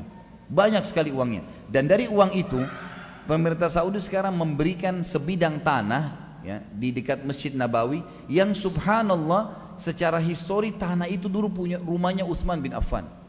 Dibeli oleh pemerintah Saudi, sekarang akan dibangun hotel bintang 5 miliknya Uthman dari uang dia sendiri ya sementara dia sudah meninggal sampai sekarang masih berjalan akan punya hotel bintang 5 dan itu akan menambah lagi rekeningnya dia. Sudah mati tapi tetap luar biasa berjalan. Apa penyebabnya teman-teman sekalian? Keyakinan kalau bersodokah itu memang betul-betul tidak akan mengurangi harta seorang hamba. Coba pertemukan dengan anda nih celengan masjid lewat. Punya seribu baru seribu tua yang mana dimasukkan? Tidak usah bicara berkorban yang besar-besar deh. Orang tua kita kalau atasan kita di kantor minta tolong beliin buah ya kita beli pasti buah yang paling bagus masuk ke toko buah, pakai keranjang, pakai plastik, luar biasa. Kalau ibu dan ayah anda yang pesan, nak beliin buah, beli di mana kira-kira? Di pinggir jalan, pakai kresek, ada yang rusak nggak apa-apa deh. Ya. Ini beda sekali gitu kan. Fahami bagaimana keyakinan mereka dalam menerapkan hukum agama dan banyak cerita tentang Affan ini salah satunya saja yang sangat unik luar biasa. Kisah Ali radhiyallahu anhu dan kita tutup dengan kisah yang unik juga dari Ali radhiyallahu anhu. Di antara kisahnya adalah masuk Islamnya seorang Yahudi. Ya. Di zaman khilafahnya Ali radhiyallahu anhu, beliau pernah jalan di salah satu pemukiman masyarakat. Ada satu orang Yahudi di situ. Dan di depan rumah orang Yahudi ini ada baju perang yang lagi dijemur. Gitu kan. Lalu Ali ketuk pintu rumah Yahudi tersebut, dibuka oleh orang Yahudi. Lalu kata Ali, wahai Yahudi, ini bajunya siapa nih? Baju perang ini. Kata dia, wahai Amir Mu'minin, ya, jelas anda lihat, ini baju di rumah saya berarti punya saya. Kata Ali, tapi ini punya saya. Ini dialog terjadi antara raja muslim dengan masyarakat biasa kafir lagi. Gitu kan. Kata Ali, ini baju saya. Buktinya ini ditunjuk satu dua tiga empat lima ada bukti-bukti yang jelas ini punya saya. Kata orang Yahudi seperti saya jawab wahai Amir Mu'minin jelas di rumah saya berarti punya saya. Bagaimana anda mengklaim punya anda? Yahudi ini menghadapi tiga kejadian teman-teman sekalian bersama Ali radhiyallahu sampai dia syahadat. Dan perlu teman-teman tahu, Yahudi ini paling sulit syahadat. Enggak, susah. Kata Nabi SAW, kalau ada 12 orang saja Yahudi yang syahadat di zamanku, di zaman Nabi SAW, maka semua Yahudi akan masuk Islam. Saking sulitnya, kurang dari 10 orang yang masuk Islam di zaman Nabi SAW. Cuma beberapa orang saja. Saking sulitnya mereka tahu kebenaran, mereka tidak mau masuk Islam. Ringkasnya adalah teman-teman sekalian, Yahudi ini punya tiga kejadian dengan Ali yang dia masuk Islam. Yang pertama adalah yang membuat dia kagum, dia kaget waktu dia bilang ini di rumah saya dan ini adalah baju saya. Bagaimana anda mengklaim Ali Raja Muslim? Ya kalau raja umumnya bisa saja main ambil. Ini kita punya saya jelas. Dan kalau bertemu antara Ali sama Yahudi pastilah Ali yang jujur gitu kan? Gak mungkin e, kalau mau dipertemukan Ali bohong gitu. Tapi di sini Ali berkata, baik ya Yahudi, saya mengajak kamu untuk menyelesaikan perselisihan ini di pengadilan. Ini kagum si Yahudi. Kok bisa raja ngajak dia masyarakat biasa kafir lagi ke pengadilan? Dia bilang saya pun jalan bersama Amir Mu'minin di jalan berdua seperti seorang teman dan Ali sempat bertanya beberapa hal berhubungan dengan perilaku kehidupannya dia. Secara umum lah, nggak lagi bicarakan masalah baju perang tadi. Dia bilang saya ngobrol seperti seorang sahabat, seperti tidak ada masalah gitu. Nanti kasus ini akan dibicarakan kepada hakim. Kejadian kedua teman-teman dia bilang waktu Yahudi cerita, dia bilang begitu kami masuk ke pengadilan, hakimnya kebetulan Shuraih. Shuraih ini terkenal dengan Shuraih Al-Qadhi, 60 tahun jadi hakim. Ya, dari zaman Umar, Uthman, dari uh, uh, Umar, Uthman, Ali, Muawiyah dan Yazid, lima khalifah Islam, Shuraih jadi hakim, 60 tahun jadi hakim karena adilnya. Dan yang pertama menunjuk memang jadi jadi hakim adalah Umar. Ringkas cerita adalah di zaman Ali pun jadi hakim. Shuraih terkenal dengan keadilannya. Kata si Yahudi, Ali bin Abi Thalib Amirul Mukminin memberikan salam di pengadilan. Assalamualaikum warahmatullahi wabarakatuh. Semuanya jawab orang Islam salam. Kita tahu jawab salam wajib. Tapi kata Yahudi ada satu kejadian yang unik. Tidak ada satupun muslim berdiri salaman sama Ali atau merasa kayak orang gimana sih kalau lihat presiden gitu kan atau lihat raja orang mau salaman orang mungkin sekarang mau foto mau macam-macam Gak ada orang yang berdiri seperti orang Ali ini orang biasa sama sekali Ternyata memang ada dalam sejarah Ali radhiyallahu anhu. Ali ini biasa sekali tiap hari membuka rumahnya untuk orang datang kalau mau mengeluh. Ali tiap hari di pasar muslimin membantu orang Islam kalau mau naikin barang dagangannya ke atas unta. Udah biasa, udah berbaur sama masyarakat. Nggak ada sesuatu jarak gitu. Nggak ada jarak antara dia dengan masyarakat. Jadi mereka ternyata menganggap karena sudah biasa ketemu Ali, Mereka cuma jawab salam udah. Dan lebih unik lagi, Syuraih berkata, silakan wahai Amir Mukminin, maksudnya silakan antri di belakang. Kata si Yahudi, saya mendengarkan Syuraih berkata, silakan Amir Mukminin antri di belakang, disuruh ke belakang. Dan Ali tidak marah, tidak apa-apa, santai sekali. Dia ke belakang antri, duduk paling belakang. Dan Syuraih pun menyelesaikan pengadilan tersebut dengan apa adanya. Selesai kasus baru pindah sampai giliran Ali tiba. Maka dia bilang ini satu kejadian yang mustahil bagi seorang raja. Sebab Syurai yang tunjuk sebagai hakim adalah Ali, yang memberikan gaji adalah Ali, gitu kan? Ini datang bukannya diselesaikan kasusnya tapi malah disuruh antri. Ini yang kedua. Yang ketiga yang akhirnya dia syahadat teman-teman sekalian. Kata si Yahudi ini, waktu tiba giliran kami, maka hakim bertanya kepada Amir Mu'minin, wahai Amir Mu'minin ada apa anda datang?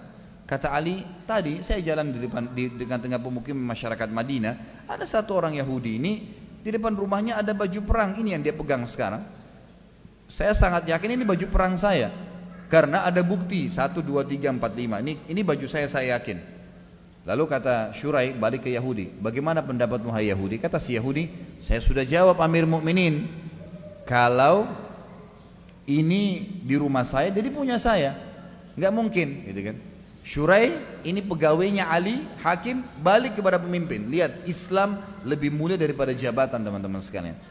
Syurai balik kepada Ali lalu berkata, wahai Amir Mukminin, apakah anda punya saksi? Ada saksi nggak? Bukti dari anda tunjuk tapi anda sendiri. Kita butuh saksi. Karena orang yang sedang tertuduh ini tidak e, meminta, seakan-akan mana saksinya, mana buktinya gitu. Maka si Ami Ali berkata, tidak ada yang tahu baju perang ini kecuali Hasan dan Husain anak saya dan istri saya Fatimah. Ini yang paling mengenal. Apa kata Syurah ini pegawainya Ali nih. Dia mengatakan, wahai Amir Mu'minin, Anda tahu dalam Islam anak nggak boleh jadi saksi buat orang tuanya, orang tua nggak boleh saksi buat anak. Pasti saling membela. Tinggal istri Anda. Kalau istri Anda Fatimah wanita, Anda tahu juga dalam Islam saksi harus dua orang laki-laki terpercaya. Kalau nggak ada, satu laki-laki diganti berapa perempuan? Dua.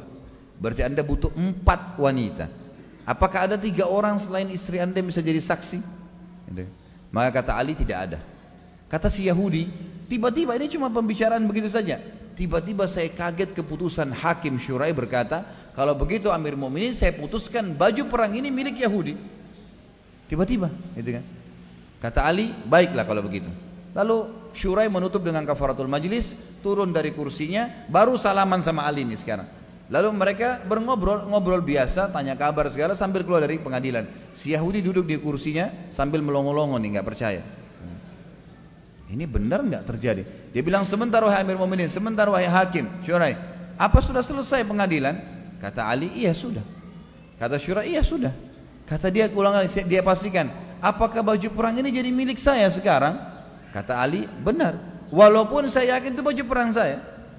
Saya tidak punya saksi sebagaimana kau dengar. Agama kami mengajarkan itu. Nggak ada saksi ya sudah, gitu kan? Maka itu urusan kamu dengan Allah. Syurai juga mengatakan seperti Amir Mu'minin katakan, sudah selesai. Maka kata Yahudi tersebut, Amir Mu'minin, wahai Syurai, asyhadu an la ilaha illallah wa anna Muhammad Rasulullah. Tiba-tiba syahadat. Ini kalau Yahudi syahadat ini unik. Jarang dalam Islam itu gitu kan. Kata Ali, kenapa kau syahadat? Kok tiba-tiba syahadat ada apa nih?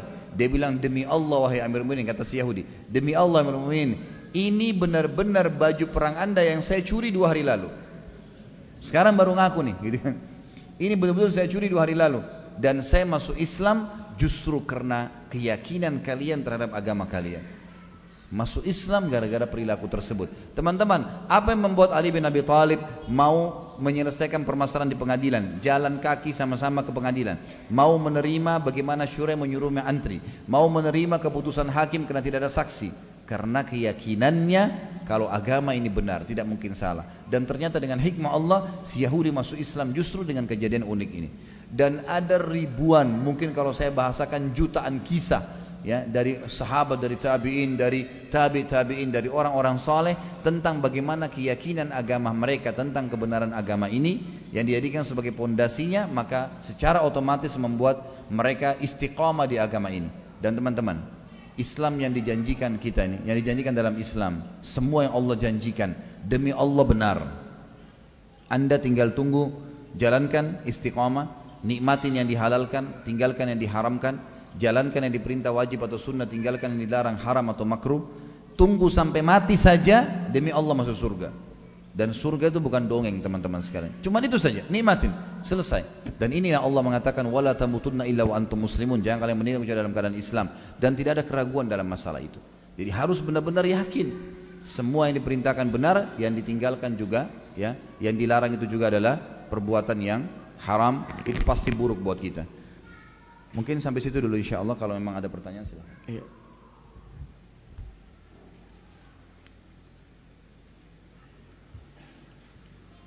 Mudah-mudahan sesuai dengan tema ya materinya, e, pertanyaannya teman-teman sekalian. Fadhalu kalau ada masalah yang bisa dituliskan dalam secari kertas.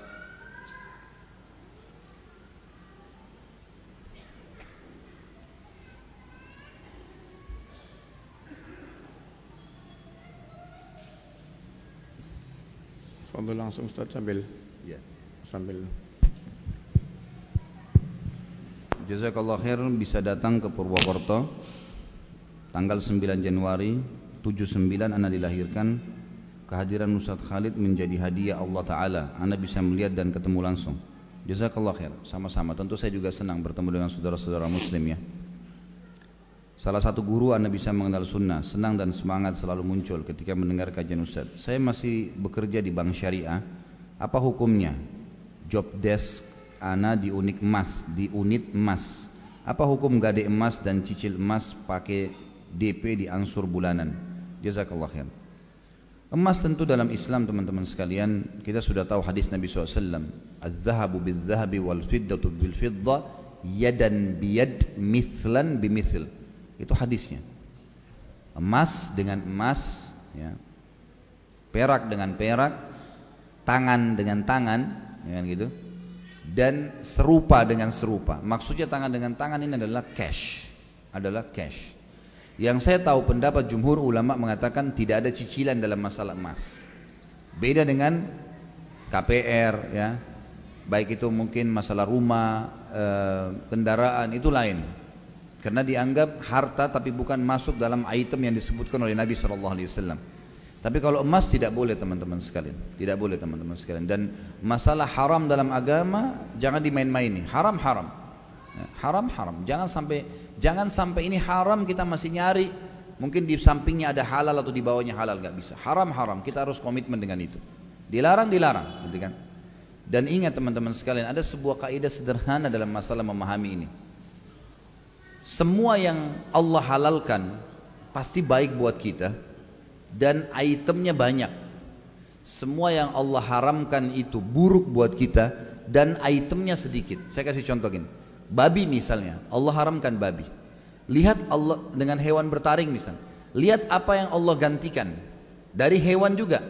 Allah gantikan dengan sapi, kambing, ayam, kelinci, kuda, semua yang tidak bertaring dan semua yang bertaring pun di air halal. Itemnya yang halal banyak itemnya yang haram sedikit kan gitu. Jadi ini sebuah hal yang harus difahami nih. Dan juga ya sesuatu yang haram itu kalau kita lakukan efeknya, efek jerahnya besar. Antum kalau mencuri satu juta rupiah, nota palsu kah, manipulasi data kah, atau sengaja mengambil uang seseorang, teman-teman sekalian, maka satu juta kita ambil, pastikan efek jerahnya lebih besar akan hilang dari kita 100 juta. Mungkin dengan sakit masuk rumah sakit nanti ujungnya 100 juta yang hilang hanya karena mencuri sejuta. Orang kalau faham ini dia tidak akan lakukan perbuatan haram karena efek jerahnya lebih besar. Kalau perbuatan halal, apalagi Allah perintahkan teman-teman, justru efek balasannya juga besar. Seperti kita bersodokah sejuta, Allah nggak kasih kita sejuta, Allah datangkan 100 juta atau bahkan lebih daripada itu karena hasil daripada sodokah kita tadi. Mungkin dengan kita sholat duha dua rakaat seperti hadis Nabi SAW. Bukan mungkin, pasti kata Nabi SAW eh, di dalam tubuh manusia ada 360 sendi yang setiap hari seseorang harus bersodakah sejumlah sendi itu ya supaya Allah pertahankan sendinya. Bayangkan kalau satu sendi harga sejuta saja teman-teman sekalian, ada orang kelindas tangannya dengan mobil, tulang satu sendi tangan ini tangan kita ada tiga sendi misalnya, satu patah itu kira-kira sejuta harganya itu pun murah kalau sejuta gitu kan diganti misalnya di dokter. Ada sendi-sendi kita yang besar anggap sejuta berarti kita punya 360 sendi 360 juta per hari harus kita sodaka agar Allah mempertahankan sendi kita. Dan apa kata Nabi SAW perhatikan perbuatan yang diperintahkan itu sedikit waktu upaya yang kita keluarkan tapi efek balasannya besar. Dan dua rakaat sholat duha menutupi sodaka untuk 360 sendi gitu kan. hadis yang lain riwayat muslim kata Nabi SAW puasa satu hari di jalan Allah menjauhkan pelakunya tadi yang berpuasa itu dari api neraka sejarak 70 tahun. Gak berimbang antara yang kita lakukan ketaatan ya menikmati yang halal itu dengan balasannya Sebagaimana juga kalau dosa teman-teman sekalian, dosa itu luar biasa efeknya. Hati-hati. Selama itu haram jangan pernah laku. Saya pernah kedatangan seseorang, beberapa orang di Jakarta, tapi alhamdulillah, alhamdulillah, mereka meninggalkan yang haram. Mereka kerja di bank konvensional, bank riba. Lalu mereka tanya, Ustadz, saya sudah dengar ceramah Ustaz tentang masalah riba dan saya tahu itu sudah tidak bisa.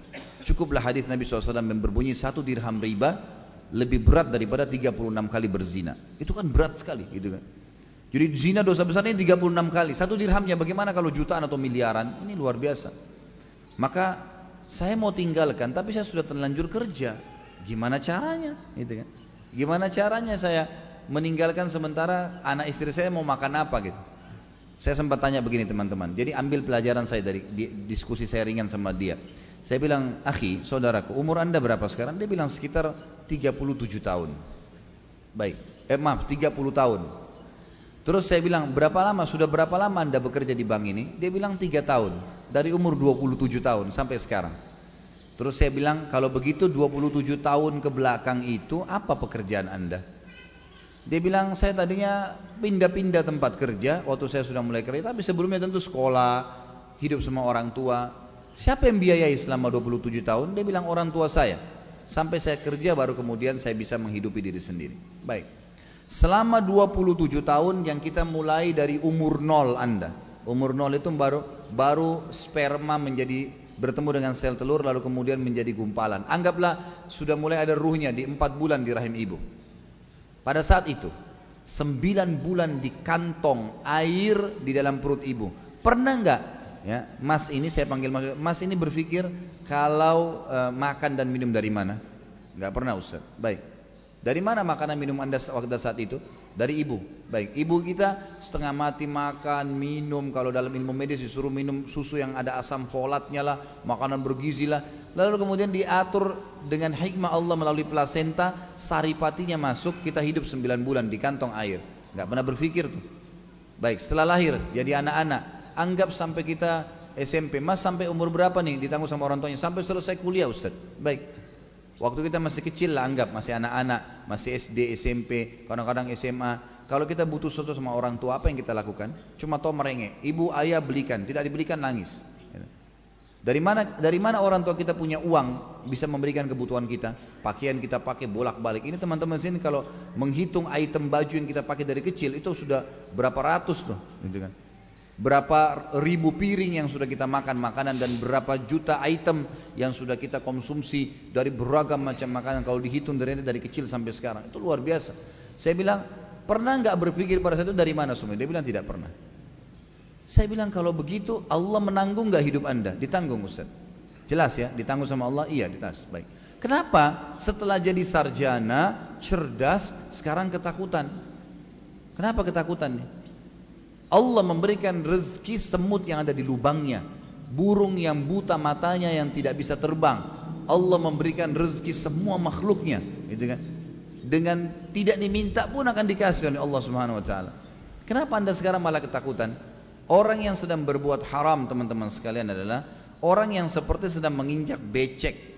Becek nih, diinjak sama dia kotor kakinya. Lalu dia bilang, saya mau keluar, saya mau bersih nih dari becek ini. Tapi dia nggak keluar dari becek itu. Dia mau tetap di situ di lumpur itu. Nggak bisa. Keluar dulu. Keluar dari tem tempat yang kering. Itu pun masih harus dibersihkan tuh. Siram dulu bersih, dikeringkan, baru lepas dari lumpur. Seperti itu orang terjerumus dalam masalah dosa. Keluar dulu, gitu kan? Dari haram ini. Karena Allah SWT berfirman, "A'udzubillahi minasyaitonirrajim, innallaha la yughayyiru ma biqaumin hatta yughayyiru ma bi anfusihim. Allah tidak akan mengubah nasib satu kaum sampai mereka mengubah nasib mereka sendiri. Kalau anda mengatakan, oh saya kalau keluar mau berikan makan apa anak istri saya, sama saja anda sedang dibecek tadi, dan anda berkata, saya kayaknya mau bersih dari becek ini, tapi di situ nggak bisa, nggak mungkin, harus bisa keluar gitu kan. Tentu ini panjang lebar saya jelaskan teman-teman sekalian, bukan mengatakan ya eh, spontan langsung mengatakan ini adalah perbuatan yang langsung haram. Ya, saya katakan mungkin karena anda masih bisa pindah job Eh, bidang misalnya selain emas karena ini ada gadenya, misal ke bagian kasir atau apa saja karena perbankan syariah sampai sekarang masih punya uh, tim ya maj, apa namanya uh, uh, majelis ulama yang ada yang masuk di situ dari para teman-teman kita yang faham dalam masalah ekonomi Islam dan mereka punya fatwa. Cukuplah pepatah atau perkataan hikmah kata para ulama, ij'al bainaka wa bainan nar aliman. Jadikan antara kau dengan neraka seorang alim. Artinya kalau ada fatwa yang disampaikan dan itu seorang alim maka kita akan aman dari api neraka. Jadi jangan pernah melangkah kalau tidak ada fatwa. Selama ini bank-bank syariah memang sudah ada fatwa para ulama, mereka punya majelis di situ. Kalau ada sistem sedikit yang salah, sistem itu yang diperbaikin. Karena kalau mobil kita bannya kempes, bannya diperbaikin, jangan semua mobilnya dibuang, gitu kan. Harusnya kita perbaiki sistem atau sub yang sedang salah itu. Kalau saran saya Allah alam, job ini ya kalau ada emas digadaikan melanggar hukum syar'i dan bisa masuk kepada hal yang haram haram sistemnya, haram pendapatannya dan digaji kita. Maka saya sarankan pindah job yang lain atau memang mencari pekerjaan yang lain. Allahu a'lam.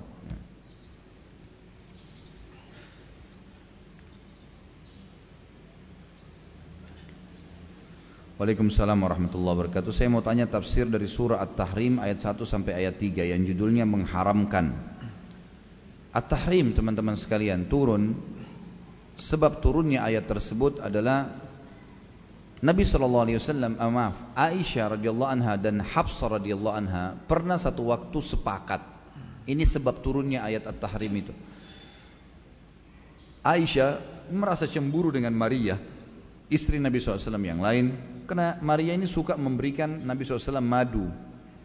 Madu manis dan Nabi SAW gemar minum minuman yang manis.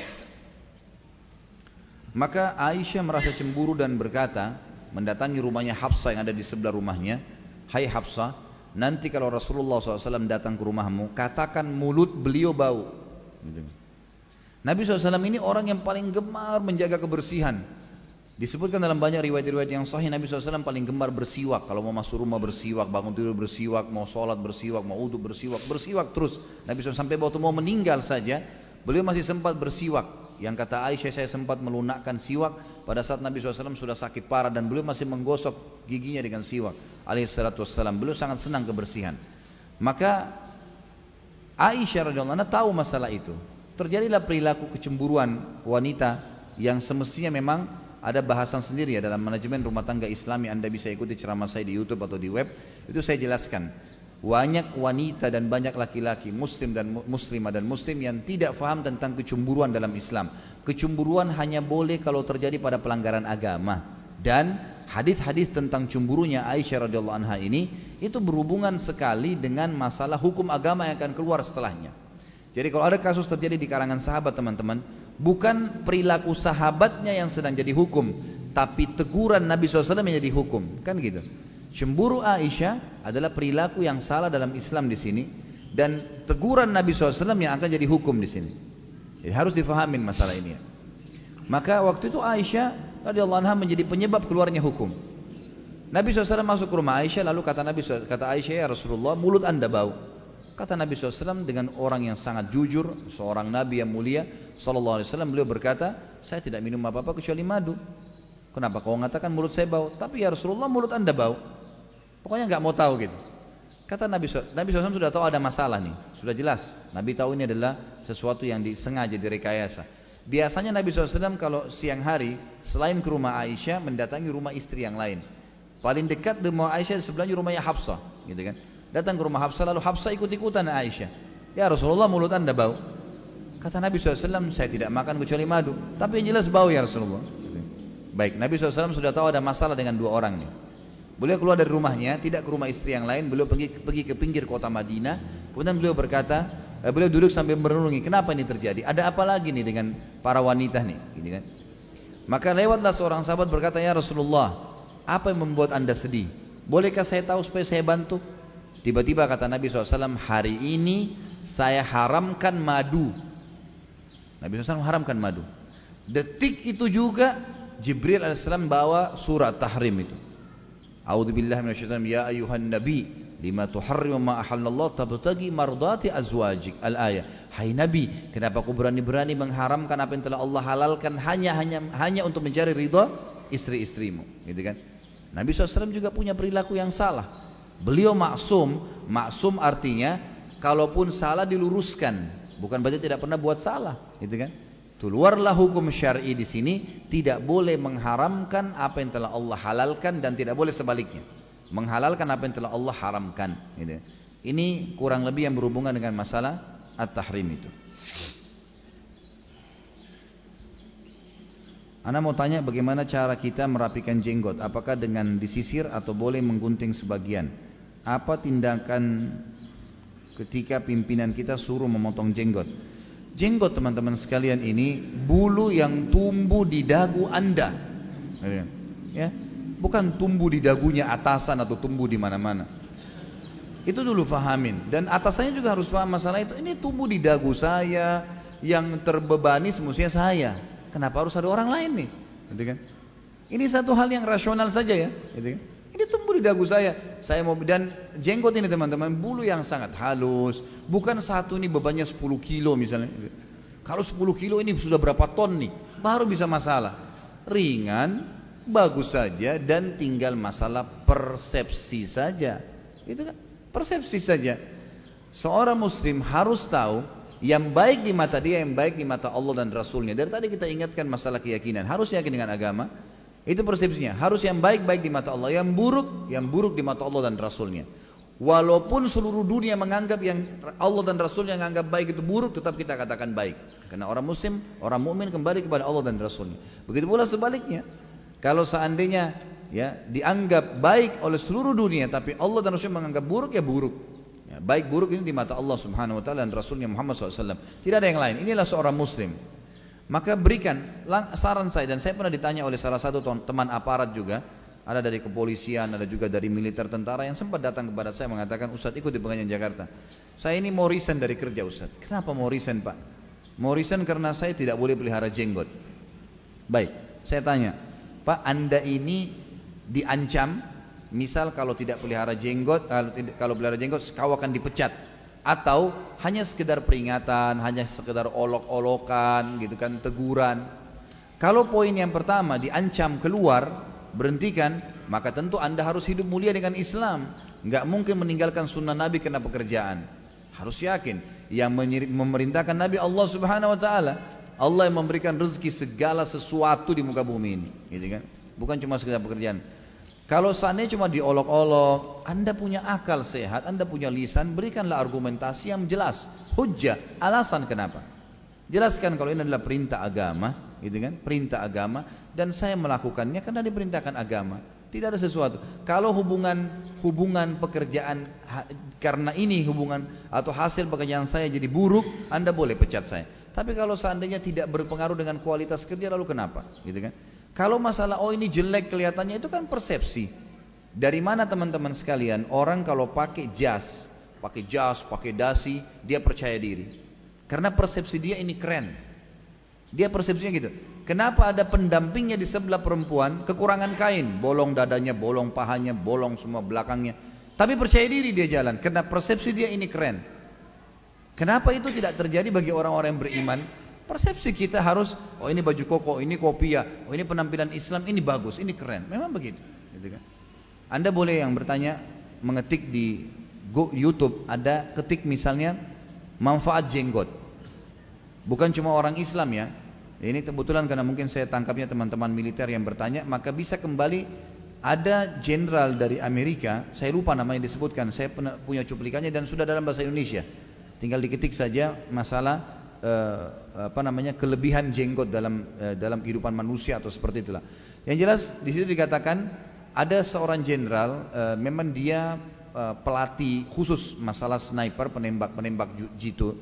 Kemudian dia temukan di antara prajuritnya yang dia uh, kirim ke lapangan pernah dia survei dikirim 20 orang kalau tidak salah 10 orang berjenggot 10 orang tidak. Dan dia temukan ya pada saat latihan dan pada saat di lapangan yang selalu tepat dalam menembak gitu kan dan sedikit jadi korban itu adalah orang-orang yang berjenggot ini dia sebagai orang non muslim meneliti itu Sampai-sampai dia sangat yakin jenggot itu mendatangkan ketelitian bagi seseorang. Itu keyakinan dia. Dan dia menyuruh seluruh militer Amerika pada saat itu, walaupun perempuan menggunakan obat supaya tumbuh jenggotnya. Gitu. Nah, iya, itu benar. Itu bisa dilihat di YouTube, gitu kan. Jadi secara survei pun penelitian itu adalah hal yang positif saja. Selain itu adalah perintah agama. Selain itu adalah perintah agama. Jadi teman-teman sekalian tentang masalah nanti persepsi jelek atau tidak itu adalah persepsi saja.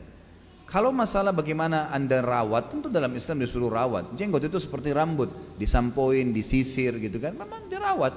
Gitu kan. Dan Nabi SAW kathiful lehya namanya. Kathif itu beliau sangat lebat sampai di dadahnya. Wasallam beliau memang sangat lebat sekali. Alaihissalam dan itu biasa. Umar bin Khattab juga seperti itu. Dan sahabat-sahabat juga seperti itu. Dan ini hal-hal yang biasa saja. Itu cuma persepsi. Gitu kan? Ini insya Allah bisa ditepis dengan uh, penjelasan yang benar pemahaman yang benar. Ada juga kisah salah seorang ikhwan. Saya tidak tahu orang ini subhanallah. Di Jakarta setiap saya pengajian di mana dia selalu ada. Nggak pernah ngomong nggak pernah bertanya. Diam gitu. Orangnya sangat tenang. Masya Allah ya.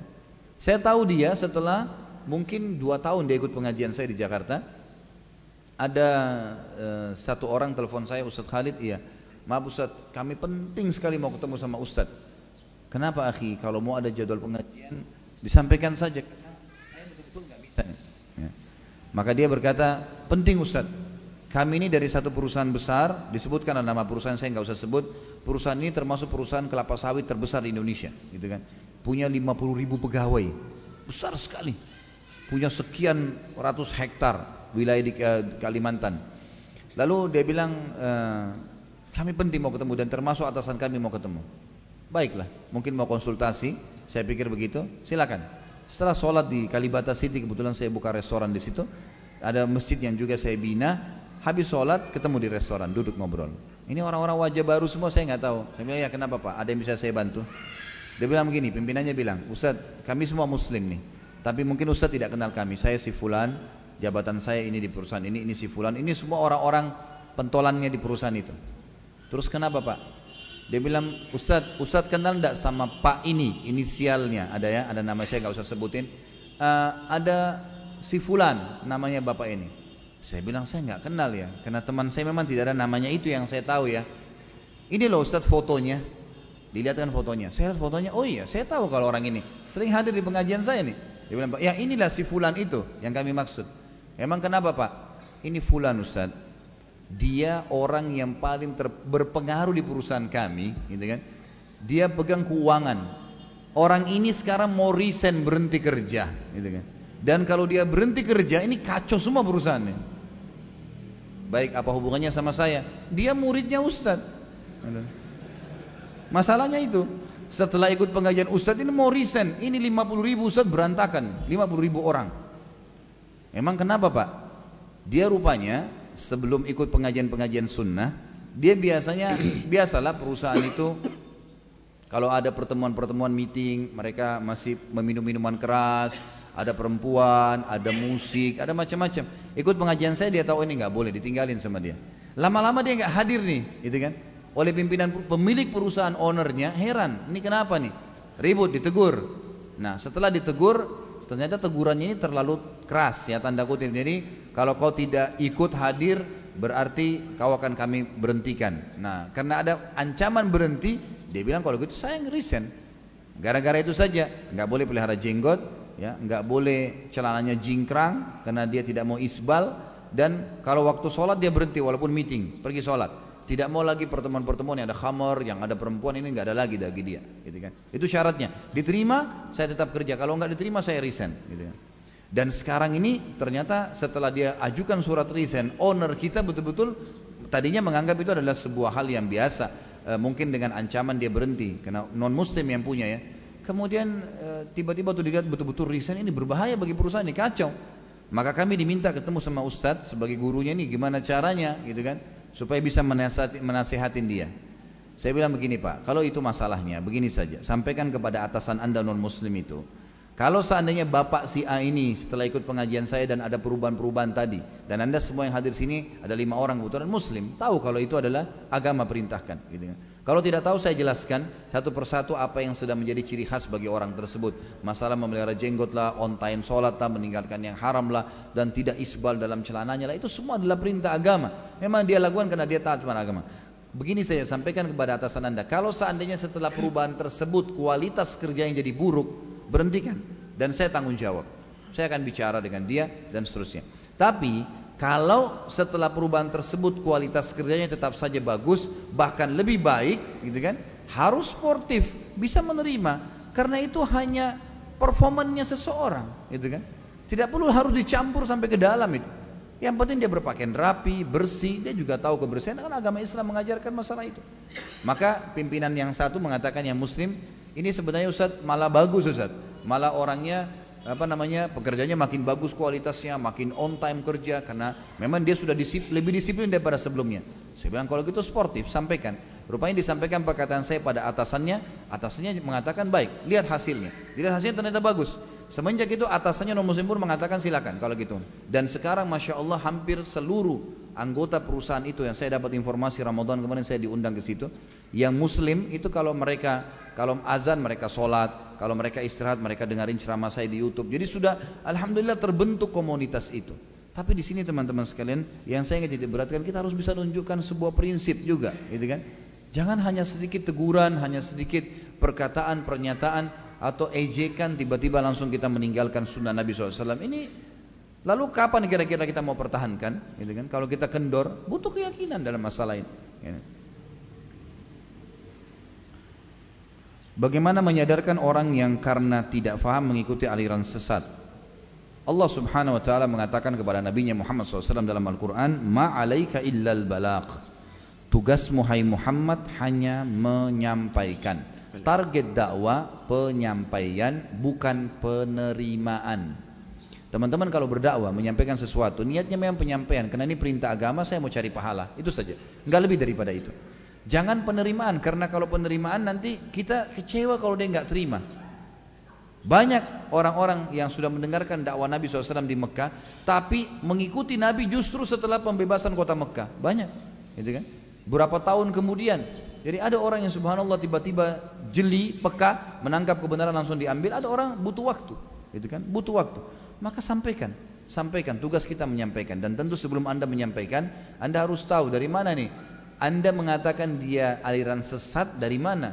Cari tahu dulu, baca informasi, tanyakan kepada para alim ulama, ini aliran ini benar nggak, salah nggak, gitu kan? Kalau salah pun apa alasannya? Satu, dua, tiga, empat, lima kumpulkan hujah atau argumentasi yang tepat, yang banyak, yang bisa membuat orang itu yakin. Kita jadikan sebagai ajang amal jariah kita sampaikan kepada dia baik-baik, akhi, saudaraku, atau ukhti kalau memang dia perempuan, eh, saya minta waktu bisa 5 menit, 10 menit saya mau bicara minta dengan cara hikmah, kemudian duduk bicara. Kalau dia sudah kasih waktu, saya melihat anda seperti ini dan saya menemukan data-datanya seperti ini. Uh, dakwah yang paling baik adalah bukan menghardik, tapi menyodorkan sebuah argumentasi, penyadaran secara kejiwaan sehingga mereka mau terima. Itu paling baik. Maka kita sampaikan begitu.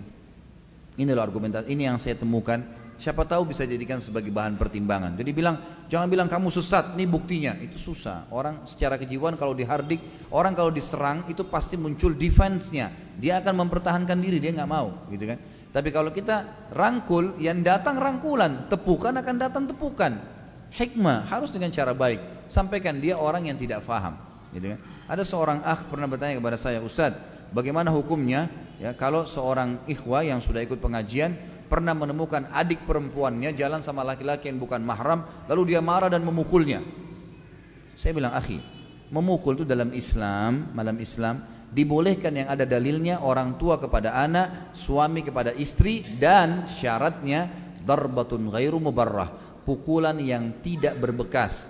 Kalau orang tua pukul anaknya tidak berbekas, kalau suami pukul istrinya yang nusyul, yang membangkang, setelah diingatkan tidak mau, setelah dihajar tidak mau, diboikot, diranjang tidak mau, maka yang terakhir adalah dipukul. Ya. Dipukul, maka tidak boleh pukulan yang menyakitkan. Kata ulama mengambil kayu siwak dan dipukul di tangannya. Hanya itu saja, tidak boleh daripada itu. Nah ini harus difahami nih tentang masalah hukum memukul gitu kan. Tidak boleh melakukan pukulan yang lebih daripada ini. Saya bilang sama dia, kenapa antum tiba-tiba langsung pukul adik antum? Mungkin dia belum faham agama. Sudah pernah disampaikan belum kalau hukum pacaran dalam Islam itu jalan dengan bukan mahram haram? Pernah nggak disampaikan? Tapi sampaikan dengan argumentasi ya, benar-benar dengan ilmu. Hadiahkan buku, ajak duduk ngobrol lagi santai minum teh berdua sama mahram, bicara baik-baik. Dik, e, kayaknya kemarin kakak lihat kamu begini ya. Nah, ini ada buku, coba dibaca deh. Sampaikan, karena memang tidak bisa kita ubah seperti ketika seseorang gitu kan. Jadi walaupun kita sebenarnya semangat ingin memberhentikan, ingin meluruskan, tapi dengan cara baik, itu lebih baik, itu jauh lebih baik. Maka sampaikan teman-teman dengan argumentasi yang benar, dengan ilmu yang cukup, insya Allah selebihnya kita serahkan kepada Allah subhanahu wa ta'ala. Maaf karena ini sudah ada tulisan kalau eh, diingatkan kalau waktu memang sudah cukup sampai sini. Mungkin tidak bisa saya jawab semua. Saya mengajak teman-teman bisa kembali ke YouTube seperti saya bilang atau di web saya di www.khalidbasalama.com bisa apa namanya dilihat. Di situ ada dua teman-teman tim di Jakarta jazakumullah khair sudah memberikan uh, fasilitas yang sangat nyaman.